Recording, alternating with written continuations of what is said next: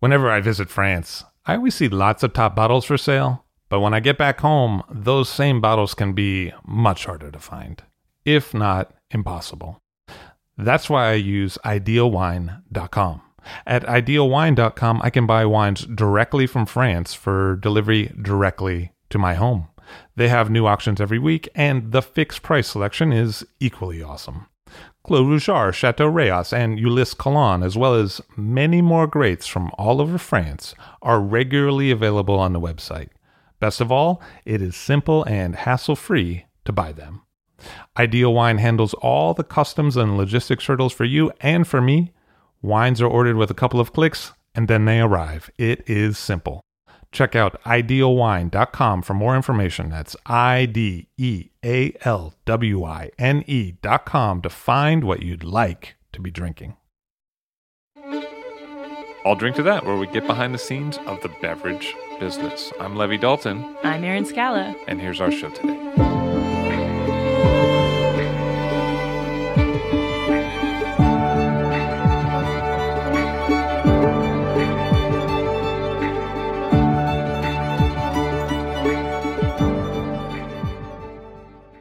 Christian Moueix of establishment Jean Pierre Moueix in the right bank of Bordeaux and also in Napa Valley. Hello, sir. How are you?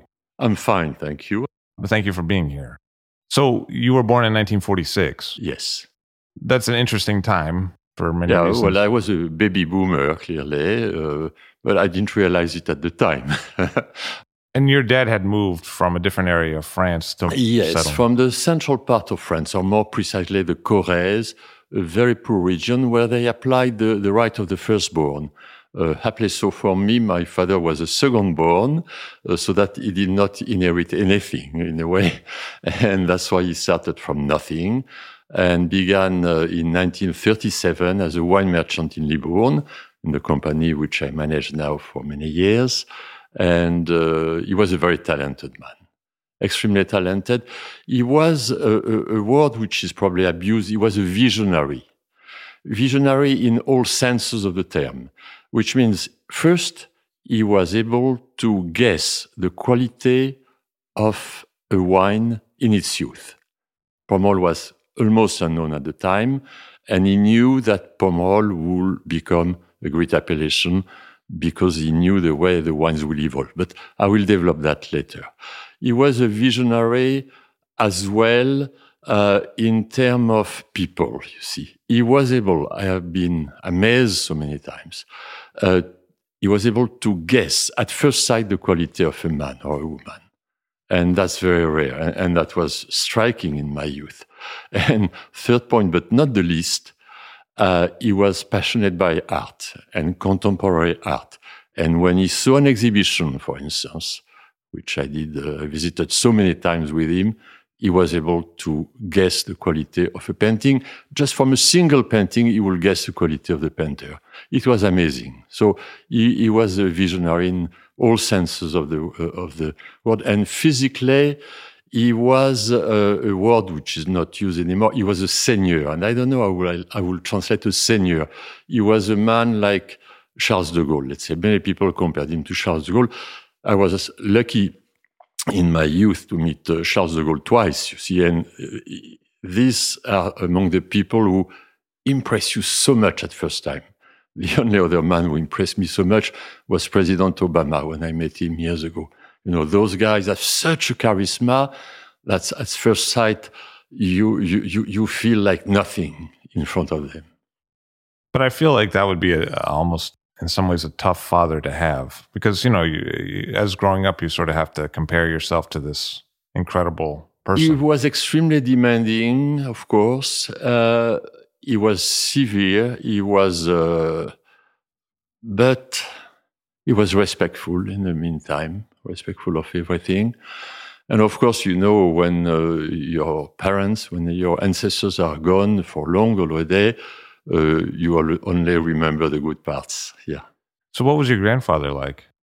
My grandfather, I mean my father's father, was uh, still a peasant. You know, those uh, last generation with a huge mustache, and um, he was a severe man, uh, tough. He had clearly suffered in his life, And for instance, when my brother and I would have uh, lunch uh, with them, grandmother and grandfather, he would have always his cane. He used a cane and his cane on the table. And if we were not uh, handling properly, he, he will strike us with, with a cane, you know, the kind of uh, impressive uh, man, uh, a real peasant in the good sense of the word. He, he was a peasant. What were family meals like when you were growing up? Well, again, my father was successful even in his uh, youth, which means we, we always had a cook, for instance. So uh, my brother and, and myself, brother Jean-François, I'll be back on him. He is one year older. Uh, we were having lunch uh, with the nurse in, in the petite salle à manger, we call it, the small dining room, and then we will go and say hello to my parents or to their guests. Yeah. So it, it was kind of a chateau life on a modest scale. And where did you grow up? I really uh, grew up a few miles from here, uh, where my father and where I live myself uh, after with my mother for so long, uh, more than 60 years, Chateau Videlot, which is uh, in the suburbs of Libourne, about one mile uh, south of the center of Libourne, and which is on the Dordogne River with a beautiful and very peaceful site. And myself, then I moved in uh, 73. I purchased a house from the neighbor and I lived next to my parents for so many, so many years uh, on the side of the river as well. That was a choice, a deliberate choice. You know, uh, especially for me because I'm so I love the vineyard so much that if I lived in the middle of a vineyard, I will work day and night. I, am able to leave the interview and work uh, 10 minutes or half an hour or even the whole day in the in the vineyard. So the fact of having no vines around me and just the river, that beautiful Dordogne River, it, it gives a sense of serenity, which was very important in my life. What was the right bank like in the post-war era? as far as I can remember, of course, it was um, it was a secondary country compared to the Medoc, which means we would uh, never consider ourselves as equal to the top chateaus of the Medoc. We don't even do it today, uh, except sometimes in terms of price. Uh, those chateaus in the Medoc are really seigneur, seigneurie, as we say in French. Uh, on our side, you, you can see here. We are just evolved peasants, if I can say farmers, uh, lucky farmers. Uh, so in those days, our prices could not match, of course, the, the, prices from the Medoc on one hand. And when I would go to meet those uh, top uh, owners, I was very shy, honestly. Uh, uh, there were people living abroad in the States or in Paris.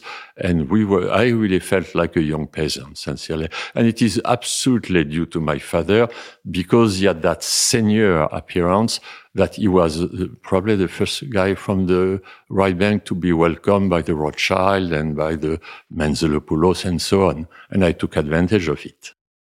But it also sounds like he was quite intelligent. Ah, he was he, he, was extremely smart. Yeah, he was so he was extremely smart, but he was discreet. You know, he was never showing off. You know, he would let the other people speak and make his own opinion uh, very fast, as I said. And then they will realize he, he, had a great culture, you see, fantastic culture and a unique memory. He will remember, uh, like Mr. Andre Menzelopoulos was the same, I remember, uh, he will remember everything, every detail from 20 years ago. That's such a, a big plus in life. At what point did you realize that he worked in the wine business? Myself, or, or from early on. I mean, I, I really began to drink wine. Uh, before I was a teen, and I loved it uh, without excess, of course. And due to my father's authority, I never considered I, I could do anything else. So I, I was on uh, on rails, uh, and that's why I studied agriculture, agronomy first uh, in France, uh, in Paris. And I, I, never considered I would have any choice. Uh, if I had been entirely free, I think I would have become a lawyer and maybe a political man. I could see that. Yeah, because uh, I, I, love to have a cause, a good cause, you know, and uh, I think there's so much injustice in the world that uh, I, I, would love to to speak for some people who have not the ability or the chance to to express themselves. I can see that a little bit in your business approach too. You don't always pick the obvious choices. you know, maybe it's not the same thing as helping kids in Nepal, but there is a certain championing of a cause. When you buy things, by which I mean wine properties, you don't always buy the most expensive, the most well known name. Sometimes you buy a name that has been neglected for a while or is little known and needs a little coaxing. Yeah, it's absolutely true. Um, I love challenges. And since I begin with my experience to have a deep knowledge of terroirs, when I see a neglected terroir or something which, due to the fact that the owners are too old or whatever, uh, are not properly cultivated, that's where I, emphasize uh, rather than purchasing a chateau which is at its peak, you see. So that has been my goal for many, many years, yeah, to, to try to uh, improve the culture in all senses, by the way. So were there people that you tasted wine with when you were a young man? Yeah, I would say uh, w- while I was in France, of course, always with my father, uh, who had a very definite approach of the wine. And, and, it was already, even if he, he didn't speak about the wine, that, that's something important to say, We'll develop. Uh, uh, he will speak of wine in terms of, uh, uh not with a lot of uh, wording, probably sometimes with a reference to literature or art, but uh, not a lot of wording. He, he will never use more than five words to describe a wine. But you, know, the surprise for me and for us speaking with my brother is that we almost never spoke about wine at home.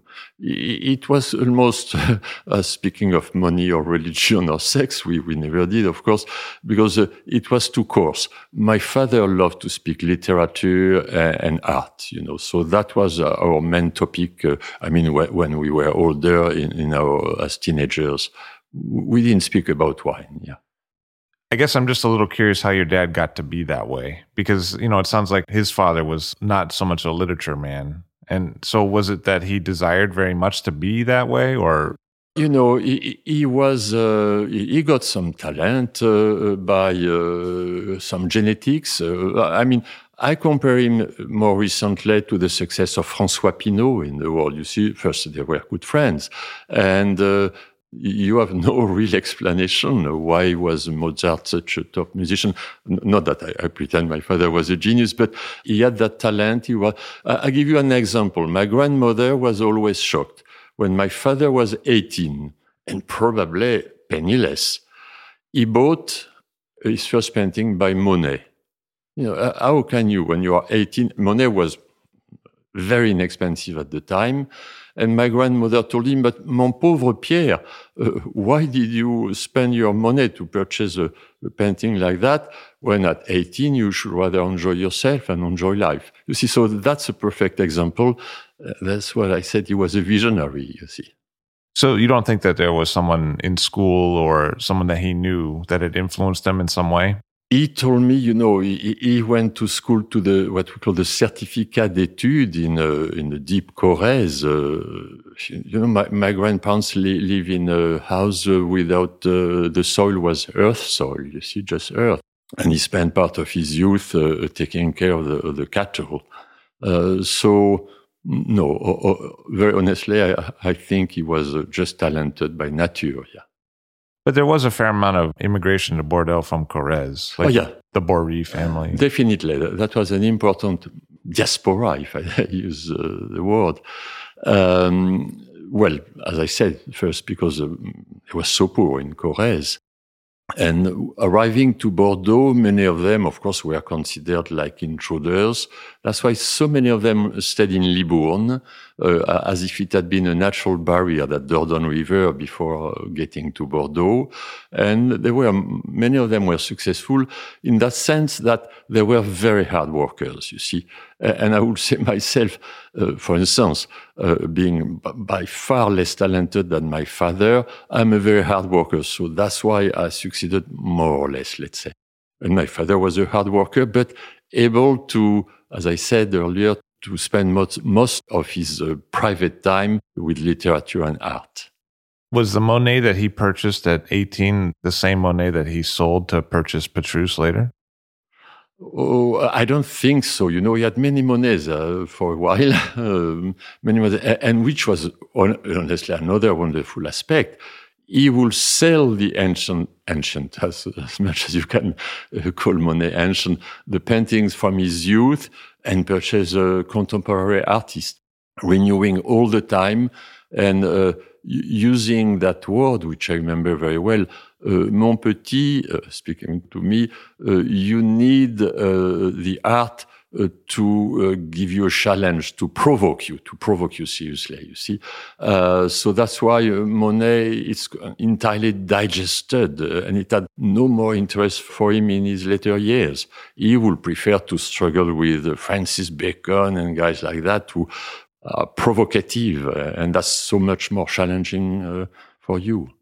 So, how did he develop some of those relationships with the local growers? What started that process? People like Madame Loubat that he. Well, he was extremely well educated, uh, without education at first, but naturally well educated, if I can express, and uh, very charming, especially for, for women, and uh, extremely diplomatic uh, very slow moving. He spoke with a beautiful voice, very slow voice, which means he even uh, uh, he didn't speak one word of English, but even the English-speaking people will understand his French because he he, he spoke uh, with that kind of speed. Uh, and a great charm. So back to Mrs. Loubat, she was much older than him, and she was a great lady in her sense, very different from my father, of course.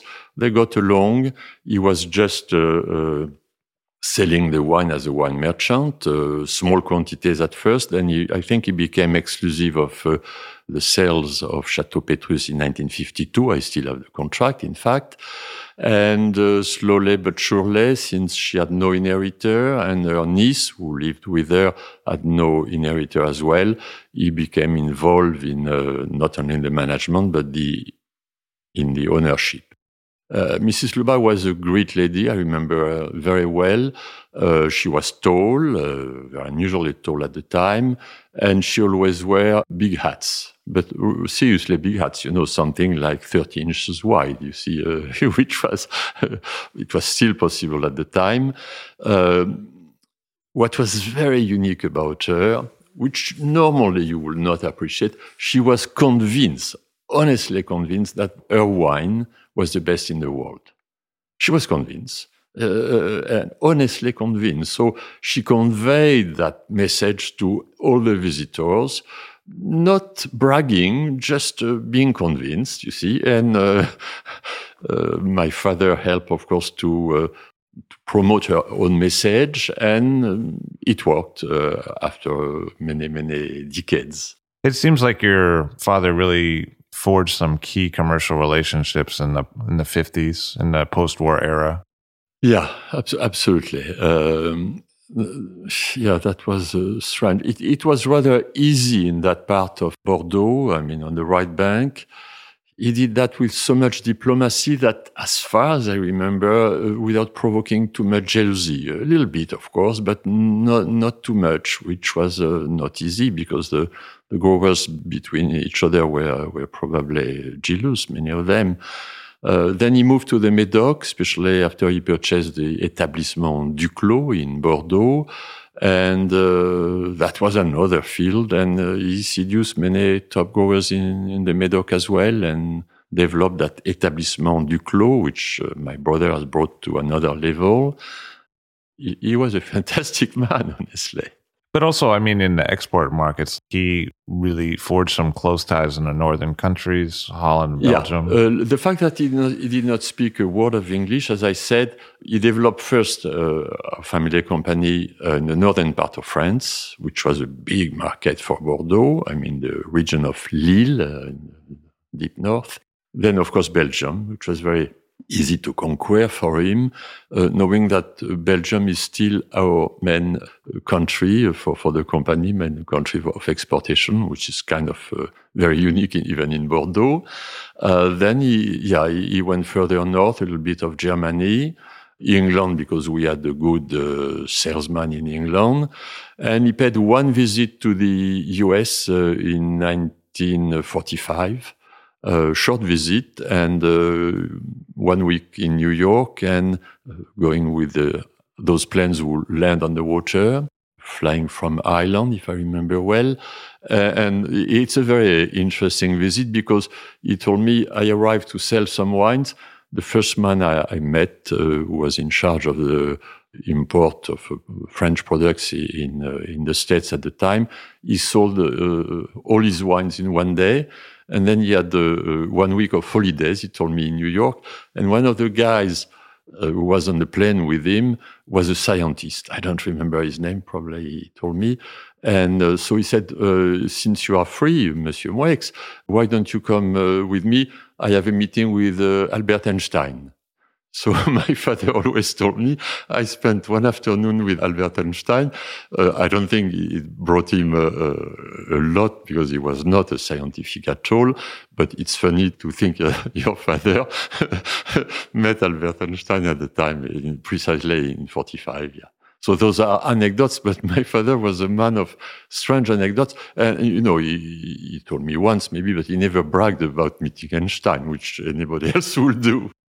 That was also the same period of time where Pomerol was starting to make an impression on the British market, which was the traditional Bordeaux market, through people like Waugh and yeah. Harvey's of Bristol. And- yeah, Harvey's of Bristol, Harry Waugh, uh, Edmond Penning-Rowsell those were the old timers things were so different. You know, we had no en primeur at the time. We were so relieved to have no en primeur, no stress in the spring, you know, and people will arrive roughly now, end of May, beginning of June with a beautiful season. They will test the wine and Harry was the nicest man who say, "Oh, I was in Pomerol. The wine's so beautiful." You know that kind of description. Uh, oh, they are a little sweet, or they are a little tense, and and that was it. And uh, we didn't have to to worry about uh, special. Uh, um, ratings, let's say. Uh, anyway, so those are other times, and it is true that uh, he did a lot for Pomerol. First, in a way, he welcomed people. Uh, that Chateau Videlot, where, where I lived, uh, as I said earlier, the walls were covered with paintings. You know, in, in, the old style, sometimes he would have two or three paintings above each other. You see, like uh, the Barnes collection at a much lower level. Let's be clear, but that that will be the best comparison, the Barnes collection, and people were so impressed by a man of his stature, physical stature, as I said, slightly like General de Gaulle, and who will not speak about uh, about wine. He will speak uh, and he will serve you the Petrus uh, 61 as if it were uh, just absolutely his daily wine. You know, uh, he, he, was fantastic. He, he, was a great comedian in that sense, and that will impress uh, a lot of people, even people absolutely very important or much wealthier than he was.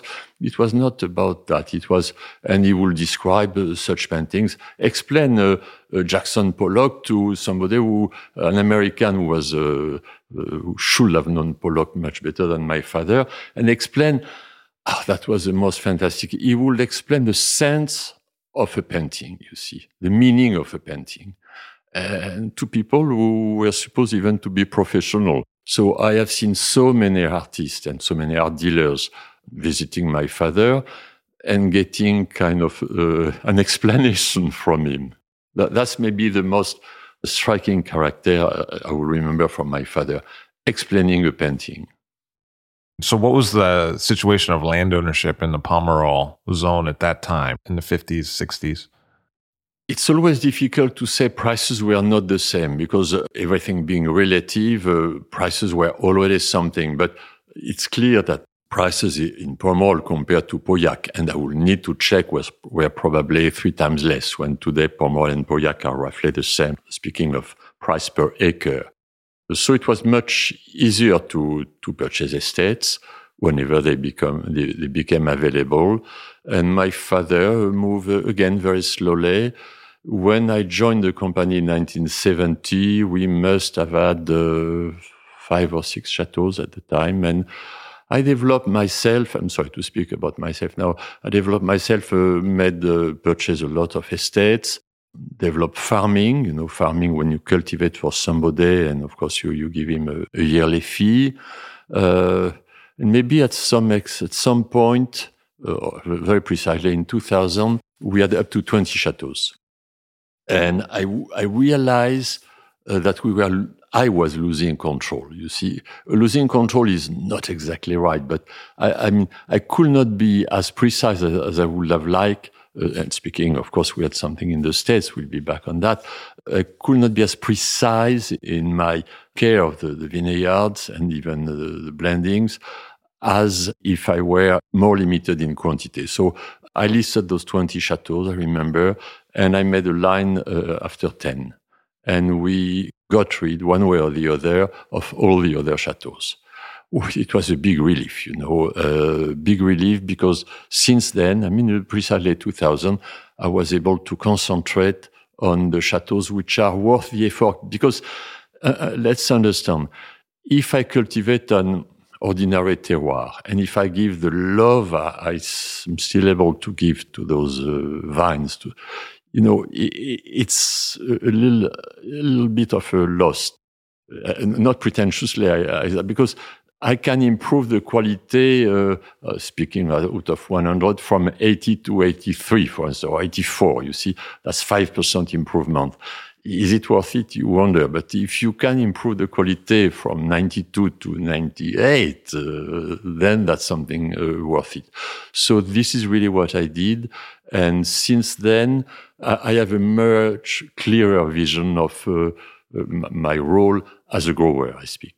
Because at that time you sold off some properties in Fronsac. Yeah, the Fronsac is one of my failures, my more serious failures. Because when uh, I acquired Chateau La Dauphine and Canon de Brême and so on in 1985, I thought it was sad to have in what we call the Libournais, the Libourne area, to have Saint-Emilion uh, doing very well, Pomerol extremely successful, and just next door, Fronsac, which uh, was kind of a commercial disaster. So we, we concentrate our efforts on Fronsac in the late 80s, uh, early 90s, and it was a failure.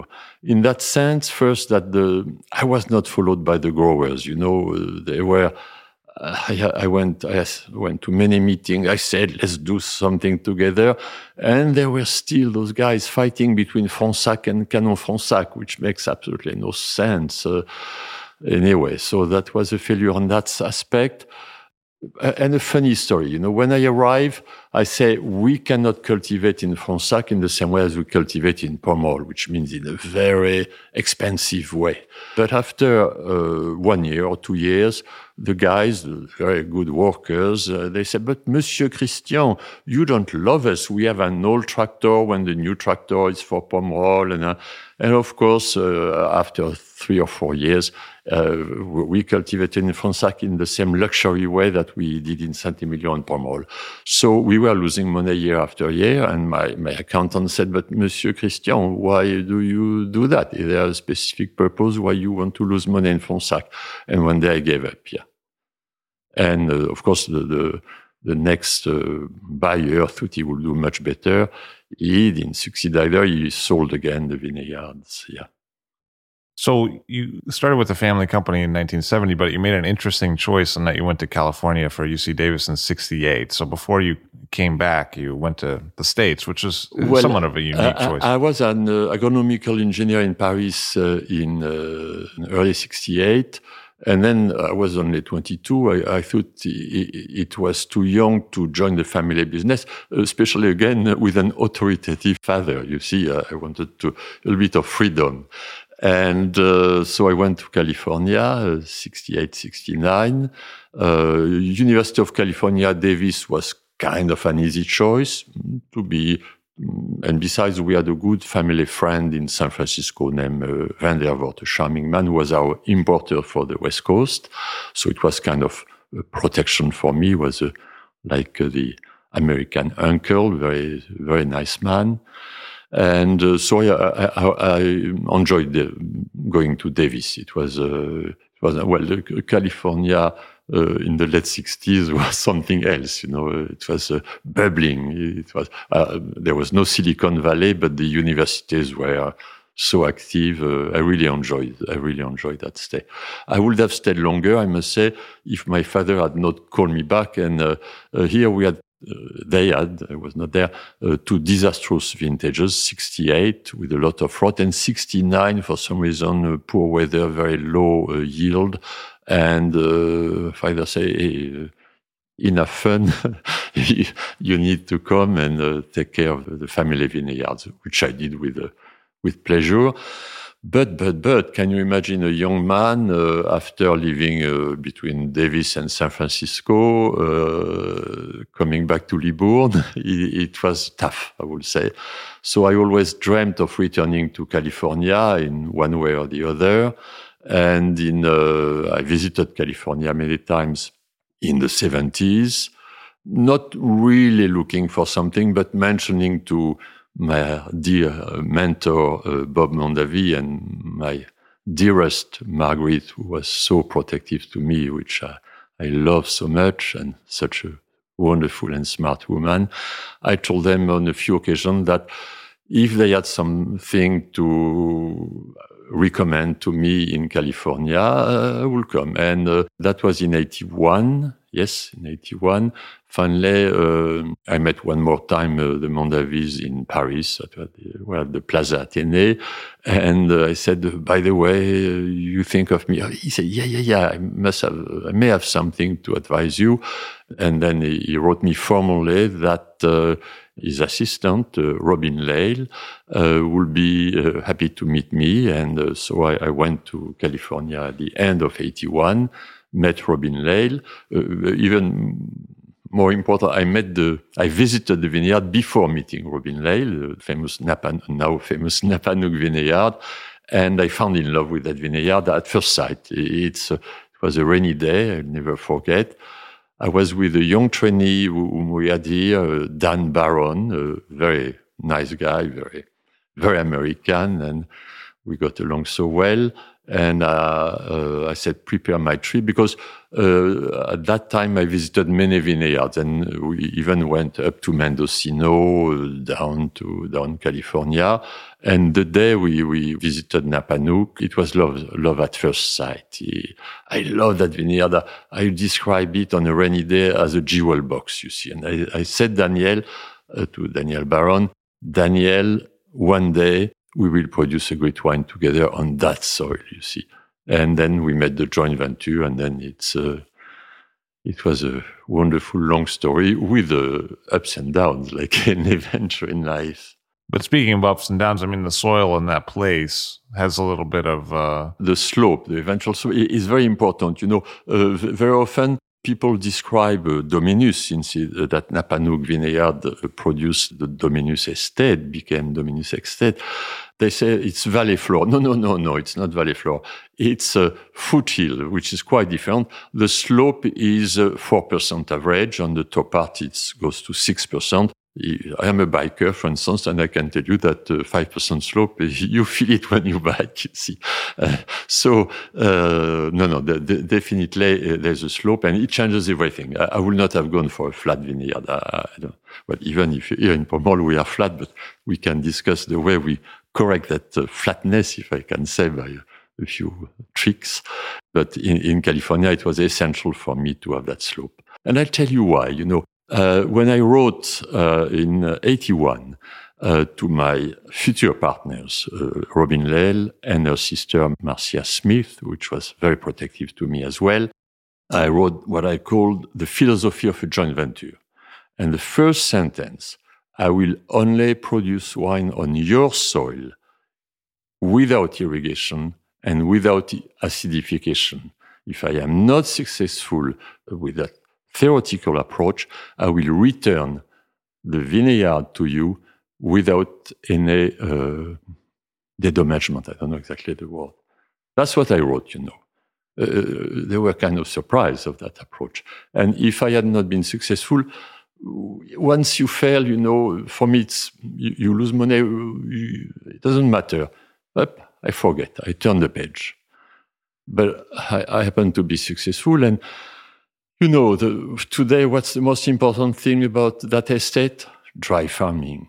And if you, it's so obvious. If you want to get the feeling of a terroir, the taste of a terroir, and I really mean the taste, you need to be dry farm because uh, then we know that those roots go about, I don't exaggerate, 15, 20 feet deep, you see, and they get the substance of, of those soils, you see, good or bad, but at least they get the substance. When if you, if you irrigate those poor vines, the roots go up and, and, and they drink uh, that uh, almost daily water or weekly water. And th- there's a feeling of laziness, you know, that you don't get the best, you, you get something uh, artificial. So it's, it's, an essential approach for me that uh, it's a philosophical approach, I will say almost, that uh, uh, dry farming. So is it true that at some point early in you slept in the vineyard at Dominus? It's true. Uh, I, I, know it seems like a joke, but for me, my, my love of the, the soil is it's very physical. Uh, as you may see, well, during the interview, I move my hands all the time. I'm very tactile, and uh, that feeling of of the vineyard, of the soil on a spring night, I think it was in May '82 uh, early May 82. Uh, I spent one night, but uh, I mean, it has become kind of uh, something uh, extraordinary. It, it's rather ordinary. Let's say I was camping in the vineyard for one night, which is absolutely is not a big venture, except that I was not aware of rattlesnakes at that time, you know. It was sort of amazing because you came in at this moment in Napa where it was a fulcrum point, really, because you are the person that I know that knew Maynard Amerine that partnered with the daughter of John Daniel. And that's like a different Napa for me, right? And then you were part of this other wave that was moving forward. And I think the evolution of Dominus is, in a way, you can read how Napa thinks about itself in that that evolution because one of the key things that has seems to have changed over time at Dominus is the blend but also it's the management of tannins, which seems to be a bigger question for Napa in the last, say, 20, 30 years. Yes, oh, well, there are many questions uh, within one question. Let, us speak of the past and, and the way uh, I was linked, of course, with Maynard Amerine, whom I uh, respected so much. Even if uh, in those years he, he, was very critical of Bordeaux, I remember, and I welcomed him on a few occasions in Bordeaux with his uh, a little team from California. And slowly but surely, I tried to convince him that uh, there were really good wines in Bordeaux. He, he, was a man of great quality. I have great memories with him, including the day before I signed my joint venture. We had dinner together, and uh, he, he, gave me a blind tasting of uh, Petrus against uh, Inglenook of the 50s, a very interesting challenge, I must say. Uh, they handed, uh, we were six people, uh, they ended uh, equal, which was perfect. So a great respect for Maynard Amerine. He was not a man of the, the, the vines. He was a man of the wine and uh, with an idea uh, probably that California will, will become well known worldwide in, in those years. Yeah. Uh, the man who was the most impressive uh, in terms of deep roots in California was Andrei Tchelistcheff, clearly. And Andrei and Dorothy, I'm obliged to speak of Dorothy, in, like for Bob and Margaret, a fantastic couple. Andrei was uh, was wonderful. He had, which, which maybe Maynard Amerine didn't have it or I missed it. He had a sense of humor, fantastic sense of humor, Andrei. So I have beautiful memories with him, including working at uh, BV for the Harvest 68, which was uh, quite an experience. Um, Andre was, and he had a, a sense of quality, including uh, dealing with tannins, uh, with those big tannins of California. So Andre was very influential. I had Ralph Kunkee as a teacher at Davis. Uh, in those years, you know, malolactic fermentation was still uh, kind of an unknown. I mean, at least it was not controlled. So, yeah, those were the early years. Would I dare to say that there was a link between those um, early years and present Napa? Maybe so. I mean, I look very old by saying that, but that's what you suggested. it is a fascinating world. And, and, you know, this is really what I was looking for because when my father realized, put me in charge of Petrus at, uh, in 1970, I mean, what can you expect uh, as a young man? What can you improve? Okay, I did my best for 38 years to maybe improve and to do the best for a given uh, year, uh, given uh, weather and so on. But uh, arriving to California, and it may still uh, be appealing to some people, it was a wild country and uh, a, land of fantastic opportunities. You know, you could try anything. You, you were success, you may meet success or failure, but you, you, you, had the possibility. Here, the possibilities are extremely limited. You see, uh, moving the, the width of the rows from 1.45 to 150, which I decided two or three years ago. Why? Because the, the tractors are getting a little wider. You see, okay, that's a move. But uh, I mean, it's a very limited move. You have to agree. California, you can do anything, uh, close spacing, tight spacing, uh, uh, doing this, doing that. There's a sense of freedom. But of course, freedom with reason, if you like to be successful. So, were there things that you had noticed in California or were thinking about in California that you brought back to France? Do we bring more from Bordeaux to California than from California to Bordeaux? I, will need some thinking to tell you.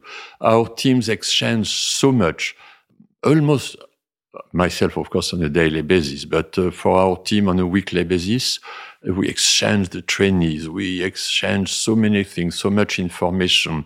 Such Cooper, uh, his barrels are a little uh, overburnt, you know, be careful. And, uh, it's fantastic uh, at all levels. Uh, how is the Petit Verdot doing? For instance, we, that's an anecdote, but uh, recently, we planted some Petit Verdot in Pomerol. Uh, I asked the, the, appellation to authorize Petit Verdot in Pomerol, and I planted a few blocks, a very small quantity still.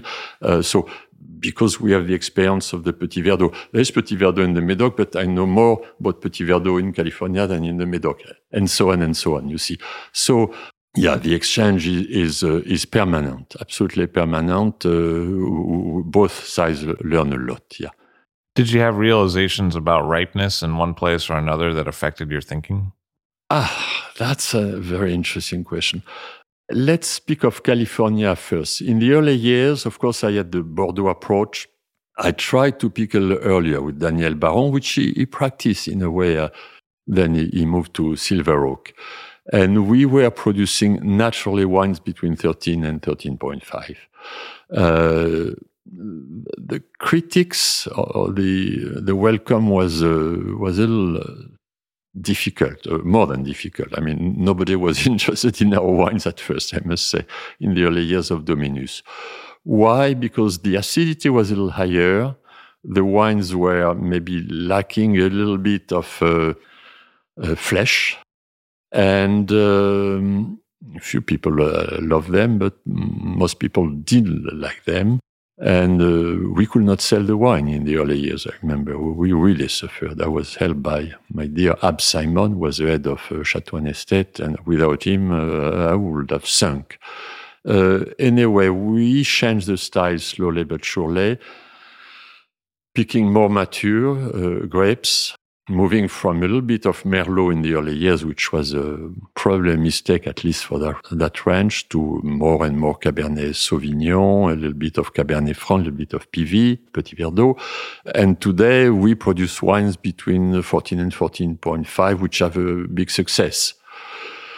That's a trend. Um, nevertheless, some of the early vintages of Dominus, which were not appreciated at the time, uh, have become quite good. Uh, from what from what they say, at least because I, I don't have anything left. Yeah, so that has been a tendency. That was a general tendency in the world, and probably we applied it to our vineyards as well. And it is true today that, uh, for instance, uh, the recent vintages of La Fleur Petrus all of them, even on a, a slightly weak vintage, like uh, maybe not 13. We are at 13.5 in 2013, but otherwise we are between 14 and 14.5. But if that alcohol is uh, supported by a beautiful tannic structure, it's okay. but it's the max. I agree. That's one of the big problems of viticulture today. It has clearly to do with the viticultural practice, and I'm partly responsible. I can discuss that, and of course to the global warming. That's that's very obvious. Yeah. But at the same time, I mean, here we are in Pomerol where there's almost no Cabernet Sauvignon, and then it. If I go to Dominus today, there's not much Merlot. Well, there was still a little bit of Merlot, uh, uh, six rows, I think, up to last week, and uh, we debuted them uh, this week. Uh, so there's no more Merlot at, at Dominus. Yeah. Uh, why? From my own experience, maybe I didn't pick it at the right time.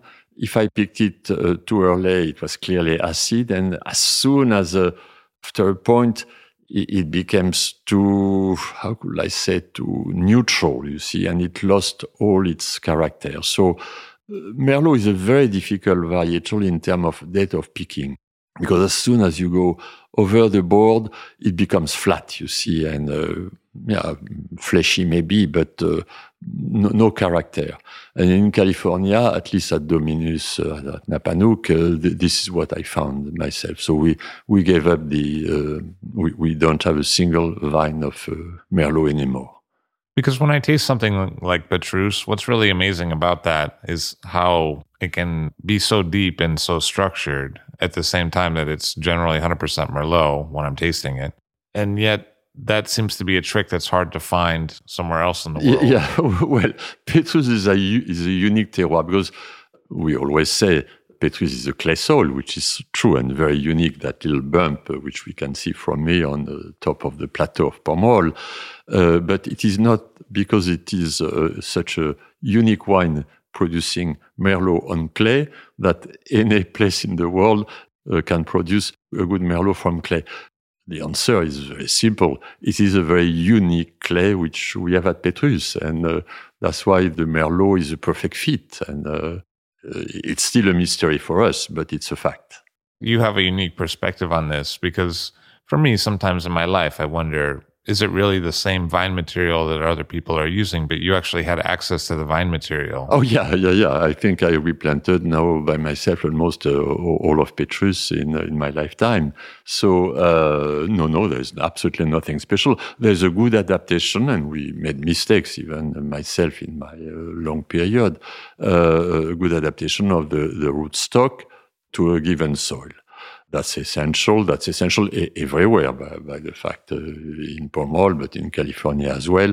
Uh, adaptation of rootstock. And I could discuss rootstock at length, uh, even in California today, where there are trends, you know, which people follow without knowledge usually, uh, because the neighbor is planting uh, 10114. Everybody wants to plant 10114. And the old trick in California was the good old St. George who produced those beautiful wines of the 40s and 50s. And nobody wants St. George. I'm still planting St. George and people say, but are you crazy? Hey, gosh, they produce those beautiful wines. Maybe they need a little more age. But first, the St. George is a rupestris and goes deep. So, of course, uh, if you want to, to dry farm, the St. George is still very adapt.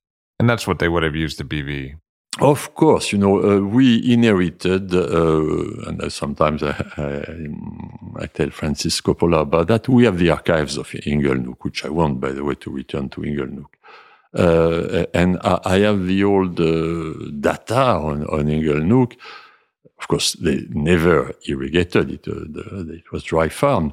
And it was uh, uh St. George, it was rupestris all over, you see, and they gave those beautiful wines, structured, deep, uh, serious wines. Yeah, so uh, I still love St. George. No, no, ju- just to say that uh, uh, rootstock is essential everywhere, in, everywhere in the world. Yeah, and it takes time to get the best adapt rootstock to a given soil. Yeah.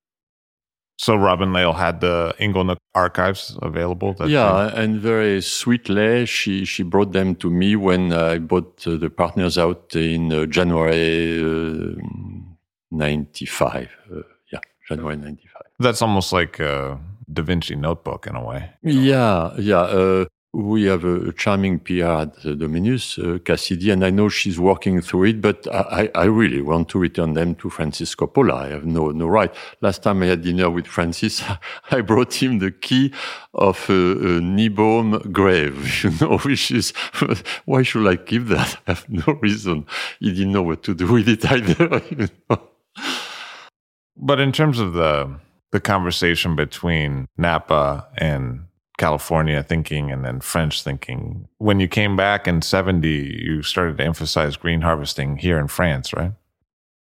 Yeah, it did not come exactly this way. It was a, a morning of uh, uh, June 73. Uh, I arrived to Petrusas every morning, and all of a sudden, the crop, the coming crop, struck me uh, as impossible in terms of quantity. As we say, as a joke, there were even uh, grapes on the sticks, you see.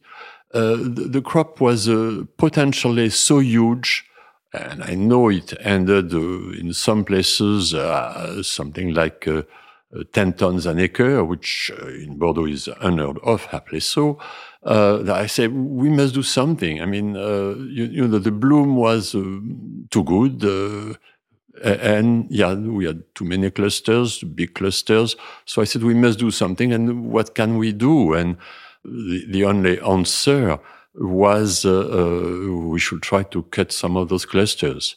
And I began to do that. Uh, it was the end of June uh, 73 with a few friends, young people whom I found, students probably. And I did it myself. And it was so shocking to people that I had to uh, harvest, if I can say, those green uh, clusters. And I will put them in plastic bags and I will go and throw them in the river at night uh, so that nobody will know. Of course, it reached very soon such a scale that I could not uh, uh, keep everything and I had to let it on the soil. And that was a, shock in the region to, to you cannot uh, believe. I mean, people, uh, even our workers, they didn't want to do it. Uh, they insulted me. Uh, you want to ruin the, the, estate, Monsieur Christian, they called me.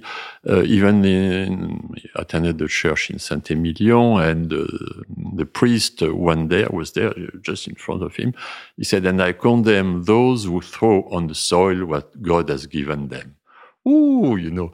So, so it, was a shock. And the first man probably who, who agreed with me uh, on that approach was uh, uh, Thierry Manoncourt, was the owner of Figeac. He was an agricultural engineer, which was quite rare at the time.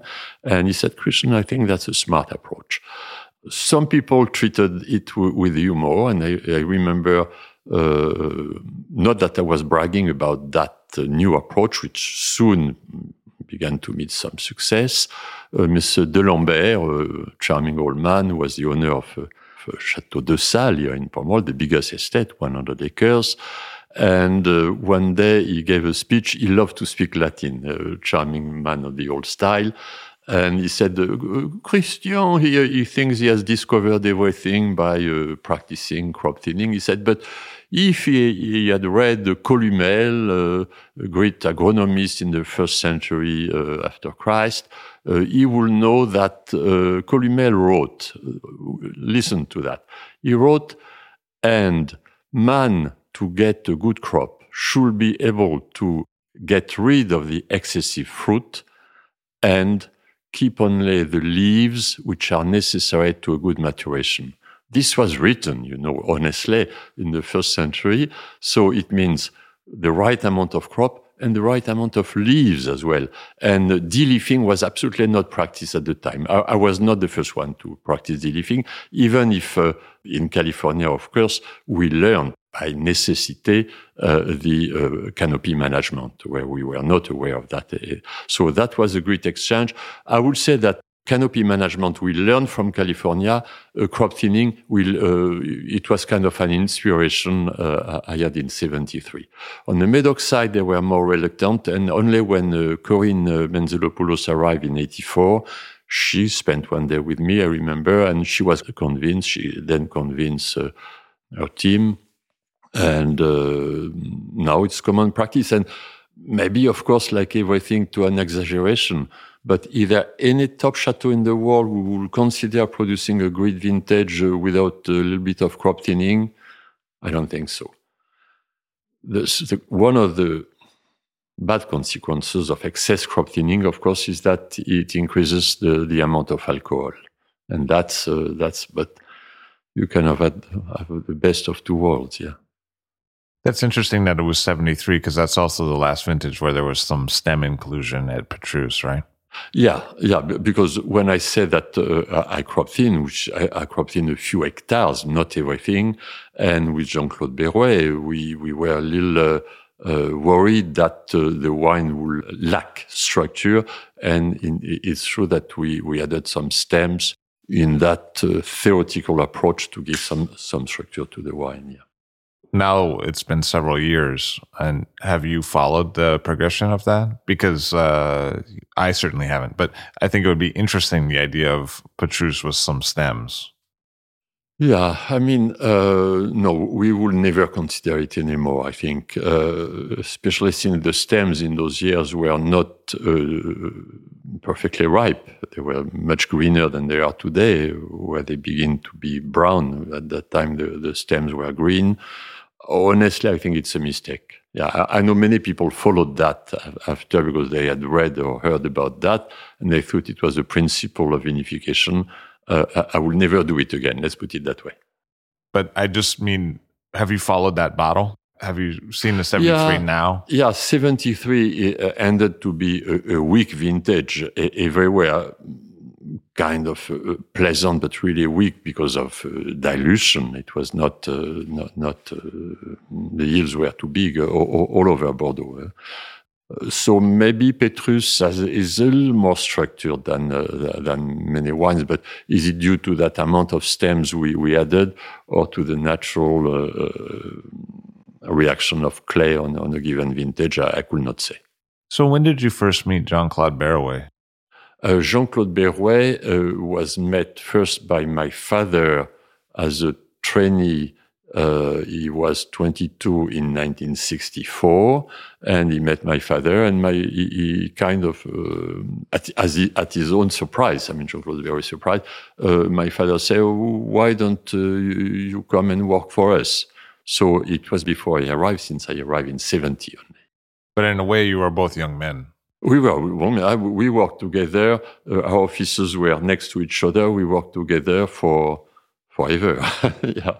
I mean, it was a, it was like a 40 year partnership. Yeah, absolutely. Right? We were extremely close. I mean, uh, even privately, uh, our two couples, uh, I was there when he met his wife and son and so on. So, so, yeah, yeah, we were really living together. Yeah. How did he affect your thinking about wine? Or likewise, how do you think you affected his thinking about wine? Let's see, myself, I am more turned on the vineyards. Everything is in the vine. And for him, of course, uh, being a enologist, more so than a winemaker, uh, we don't like the word winemaker, uh, he, he, will be more on the wine. Um, his approach, almost philosophical, and which fits which fits so well my, my father's approach, was wine is for drinking, you see. So clearly he will love the wines, and Merlot was such a fit for him uh, to be gentle, to be pleasant, to give pleasure. Uh, for me, especially in recent years, I like a little more concentration, maybe, and that's why I'm practicing crop thinning to an extremely precise point, cutting the third cluster, sometimes the second cluster, thinking a lot about it. I was still discussing it last night with uh, uh, California. I had the statistic this morning, which I was working. The average of uh, number of third clusters in the different blocks at uh, Dominus, you see. Uh, and that's uh, the average is 2.5. So is it worth it to cut the third cluster now, or should we do it when we begin the crop thinning? That's the kind of question I answer early in the morning, you see. So I said block 20, for instance, where we have 2.5, I'm very precise, 2.5 clusters per vine. We should cut it. Another block, uh, block 7, where we have 1.5, we will do the third cluster with the crop thinning. That's the kind of precision we have in the vineyard. So back to your question with Jean-Claude. Jean-Claude is more about wine and more about vines. And for me, with, uh, uh, you, you, know, I, I, try to diminish the role uh, of uh, winemakers. That's why I don't like that word winemaker. I prefer enologist. It's a science, you know, and, and it's more philosophical somewhere because anybody with good grapes can make good wine. Anybody, including you. What I mean, uh, uh, the grapes are the most important, and it is so obvious. I mean, and and those poor guys, uh, uh, some of the flying winemakers who have to try to produce a good wine with poor grapes. Gosh, I, I, I feel sorry for them, and uh, sometimes I tell them, I tease them, how can you make wine with such poor grapes? You see, so grapes are is essential.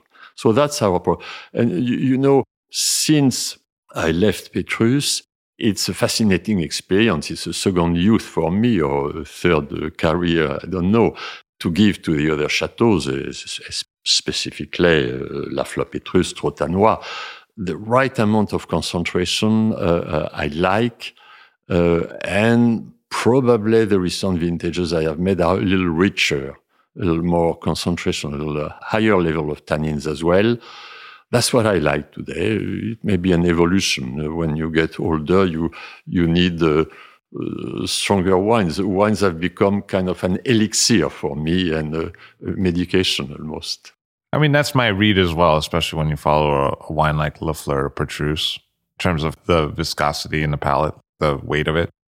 Yeah, it's a very easy answer. You know, when I was in charge of Petrus for so many years, I like the, the gap between uh, Lafleur Petrus and Petrus to be big, let's say, or serious. And now, uh, where I have no uh, kind of constraints, you know, uh, I love to Lafleur Petrus to be at its best. So I'm extremely, for instance, our selection of the 2016 vintage is so severe that we end with a small quantity. But uh, for me, it should be as good as it could, you know. So there's no sacrifice at that level, which is not worth it. We've only developed a friendship fairly recently, and I didn't know you when 10 years ago and 20 years ago. But when I read books and things that you're quoted as saying, because when Jefford came out in 02 with the New France, you know, there's a long quote from you that says, in Bordeaux, you really have to play to finesse. And we don't try to be a boxer above our weight because that doesn't end well. We can't play with the same ripeness that Napa and Australia have. We have to do the Bordeaux thing. But it does feel like the wines have gotten a little riper here in Pomerol. Yeah. Well, you know, I didn't remember what I said in 2002. Uh, with you, I'm perfectly conscious because I give that interview in the early morning. Sometimes I give interviews after lunch and I'm not in perfect control, I must admit. Uh, no, but more seriously, I've always been against the trends, you see. And uh, when everybody was going for big wines, I thought finesse is more important. Today, that there's an exaggeration. And that's why people love so much that 16 vintage because the acidity is higher, it's fresh. I say, no, it's not fresh, it's vivid. Okay, you love it, but I go for stronger, uh, deeper wine. So I'm against the trend. That's true.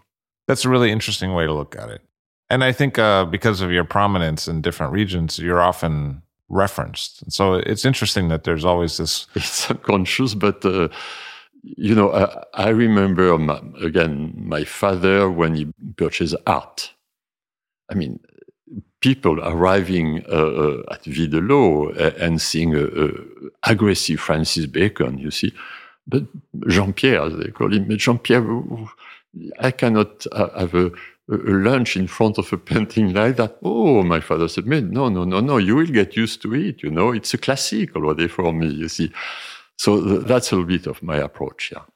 Not to harp on this too much with the literature and the points and things, but, you know, when I read Parker from the Bordeaux Wine Buying Guide from several years ago, he really um, characterizes Jean Claude Berrouet's winemaking style as ultra conservative. That's a direct quote and I, I just wonder if having gone through that with him championing the Garages and Michel Rolland in particular at a riper style, I think if I owned a property that was so prominent and someone that was as prominent as Parker called my winemaker ultra conservative in terms of ripeness, I think I would have to reflect on that. Has it affected your thinking at all over time? Hmm. I'd love to be able to answer that in a clear way. Let's say there are three people in that uh, in, in, your question. There is Parker, the most important, and there is Jean-Claude Berrouet, and there is myself, and that's a triangle. And the relationship between the three uh, is not aligned that's the only way I could answer, which means it, it was a tricky, uh, it was always very tricky between the three of us, just on that specific matter, at least, yeah. Uh, and uh, I will not have a more precise uh, answer, honestly, on that. So I saw Jean Claude Berrouet speak last year. It was the first time I'd met him. And he said something really interesting, uh, which was that 50 years ago, you didn't want the wine to have a gout de terroir. You didn't want the wine to have a taste of the soil. And the reason you didn't want it to have that was because that was like a peasant wine, like a rustic wine tasted like that. But, you know, uh, when you hear that, because essentially at this point he's talking about when I began my career to say 50 years ago, that's the start of his winemaking career. Mm. And you contrast that idea with the current idea, which is very Burgundy is very fashionable. People want very much to express certain sites, soil types, and crus. I mean, it's uh, almost unheard of. Yeah. Uh, I, I, don't want to say that I disagree with Jean Claude because we we uh, been so close. Um, it goes with the definition of terroir, and that word terroir has been so abused. You know, terroir in my youth was the soil. Fine, that's easy to understand. Anybody will understand. Then we introduced, uh, we, not me, but uh, it, was in, in, the air that we said later on that terroir was a combination of the soil and the climate, which I think remains as my definition. I think that's what terroir is. Uh, then some people, probably most of the winemakers, they introduced the fact that terroir was the soil plus the climate plus the man. I find that stupid myself, but completely stupid.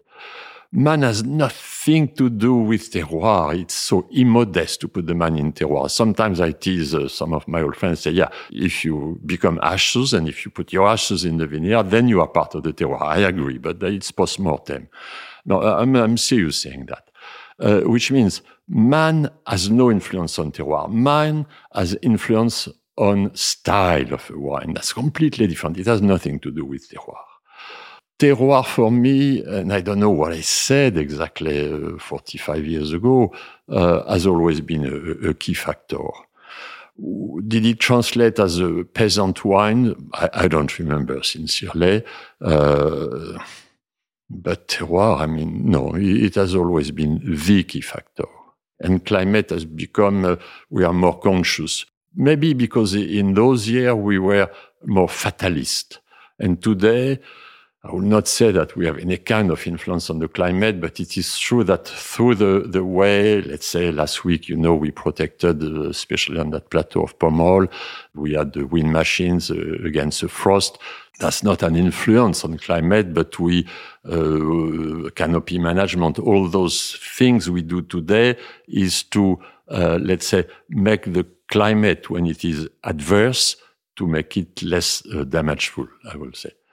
But back to your original question, no, I've always been, I think, uh, and that's why probably I used to define myself uh, as a peasant. In the early years, I, lived with my boots uh, from uh, morning to evening. Uh, terroir is the, the key word. So we just, as you referenced, experienced in Bordeaux one of the worst frosts since 91 or maybe even 56. And a lot of people experienced a lot of damage. Yeah, it's so sad.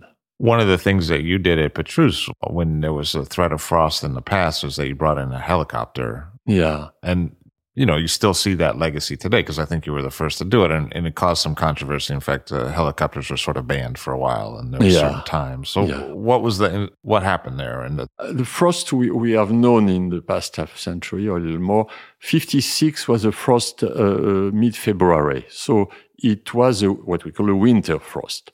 Uh, uh, we went down to uh, minus 23 Celsius.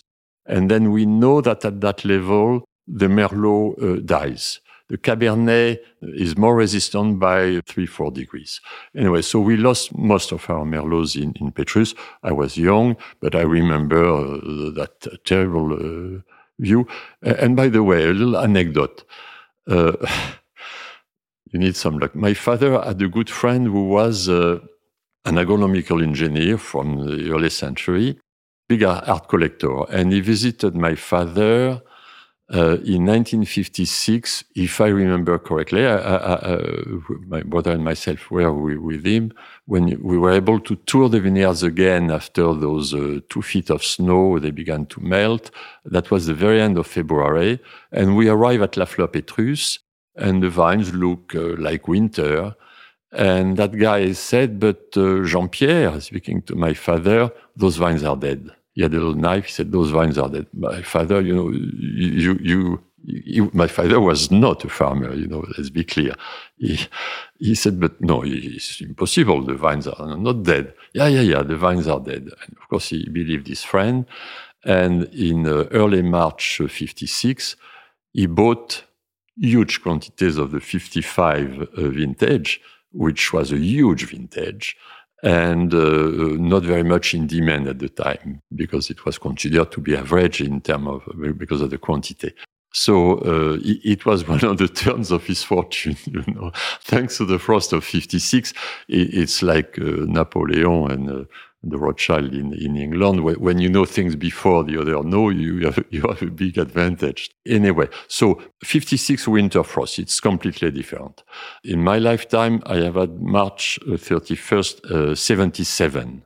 That was a spring frost damage. Of course, the vines were not as uh, uh, grown as we were recently.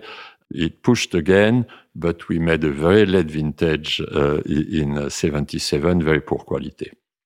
Usually after a big frost, we made poor quality.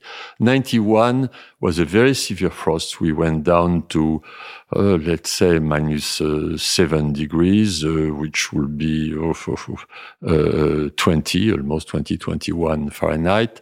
And uh, I was in England having lunch, I remember, with, uh, with Hugh Johnson, and there was that cold front coming from the north. Uh, we lost 20 degrees in one hour. That was unbelievable, 19 degrees to be precise. So I, I, flew back here and I said, We'll have the frost of the century. Nobody believed me, of course, but I got equipped. At that time, I was a, a helicopter pilot. So uh, I sent my trucks to get ties, and we made a fantastic night at Petrus burning with people running, even moving the burning ties around. And I was flying with the helicopter during the whole night which which not uh, night flight was uh, prohibited, but I, I did it uh, because the helicopter should be combined with heat on the soil. Otherwise, uh, you can blow down uh, cold air and the damage may be worse.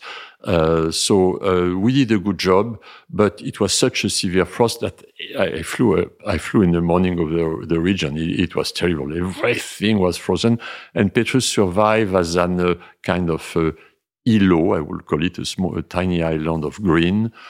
But altogether, it had been damaged. You see, and they never recovered properly. So, uh, so that was the most severe frost of my uh, career. And uh, the, the, nights of March 26, 27, 2017, we had a frost which was not as severe. We, we went down uh, in Pomerol to uh, 30 degrees on the plateau, only 28. But for some reason, and some places down to 25, for some reason, the damage was very severe and more severe than expected. Uh, why it's still unclear because you, you have been traveling around, you have seen some very damaged vineyards and next to it, uh, less severely damaged. It's a little complex to analyze. It has to do with the culture of the soil those guys who do not cultivate today, and that's a tendency, or that was a tendency to keep uh, grass in the vines, they have been much more damaged because it kept the humidity. Vineyards which were very flat, well cultivated, have been less severely damaged. So it's it's very complex. So what you're saying is that at Moueix, you uh, plow, you till the soil. extremely important for us. We cultivate our soil. Same thing in California. In California, it's a little more uh, everything is studied. Say, I was discussing this very morning, you know, do we begin to cultivate seriously block seven and eight uh, in California? Because we have had such a rainy winter in California, 62.5 inches of rain, that we, we, instead of cultivating everything early on in March and April, we are cultivating slowly so that to dry the soil at a regular speed we cultivated the low part of the ranch. We are cultivating the middle part of the ranch, and I may wait uh, uh, even a few more weeks to cultivate the upper part of the ranch, so that we dry the soil slowly but surely. You see, so that's the kind of uh, thinking we we have all the time. It is not a recipe. Nothing in the winemaking is a re- in the wine production is a recipe. Neither the culture, as people will believe, uh, nor of course the winemaking. No recipe. Uh, this is why it's a daily work and it's a work of love. That's the, the, the key word, you know. And because if you don't love it, hey, you, why should I decide at five this morning whether we cultivate today block seven and eight in California? Honestly, if I don't love it, why should I do it? But I can see why here it makes sense so much to till the soil as you do because it's a heavy clay soil and yes. you need to get the moisture out. Absolutely so. Whereas if it were a different kind of soil, you might take a different approach, which is maybe why it's not a recipe, right? Yes, yes, yes, Each chateau, uh, and you have seen the soil variation between neighbors. It's fantastic here, almost everywhere, but especially in Pomerol, I must say, on that little plateau, which is only uh, 500 acres. It's so small. Each one deserves a, a culture of his own. It's uh, very dedicated. Even in the, in the, sprays, you know, we analyze the, the petioles and we say, oh, this block needs a little bit of uh, potassium and this one a little bit of calcium. I mean, just as an example. So it's, uh, it's fascinating. I mean, at that level of precision, that's why when I hear that word precision today, so abused as well. Uh, precision, uh, that's not fun, the precision. It's a lot of care, a lot of attention. Another word is purity. Purity, purity. Everybody is pure today. To produce a pure wine, what does that mean? You should have no disease vines. Out of our vineyards here, we have 8,392 vines which have a yellow ribbon and those are still they have a, disease of one kind, uh, of some kind, mostly virus, of course. Those we never pick with the top wines, you know. We pick them apart, and of course, the wine is disqualified. Same thing in California. In California, you did not meet Tod Mostero. He has become kind of an ayatollah of virus vines. You know, sometimes you, you do exaggerate. Anytime we see a vine disease, we cut it, even if it is just before harvest. Sometimes but you are three weeks from the harvest. No, no feeling, he cuts it, you know, and we replace it. So this is important some people among the top growers sometimes they tell me but christian those disease vine they had something they had a complexity. Come on they, had no complexity. They had the fact that because they are diseased they have a lower alcohol and of course that uh, lowers the, the, the alcohol in the blend. No we should eliminate those virus vines and let's say virus is of course the main main problem for future in, in viticulture around the world yeah but I could speak of virus for one hour, so that's too long.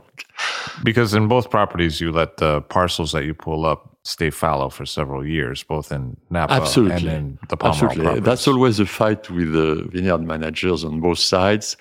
And I remember again Thierry Manoncourt, uh, he could afford it with the surface of uh, the acreage of uh, Chateau Figeac. The rule we learn is seven years.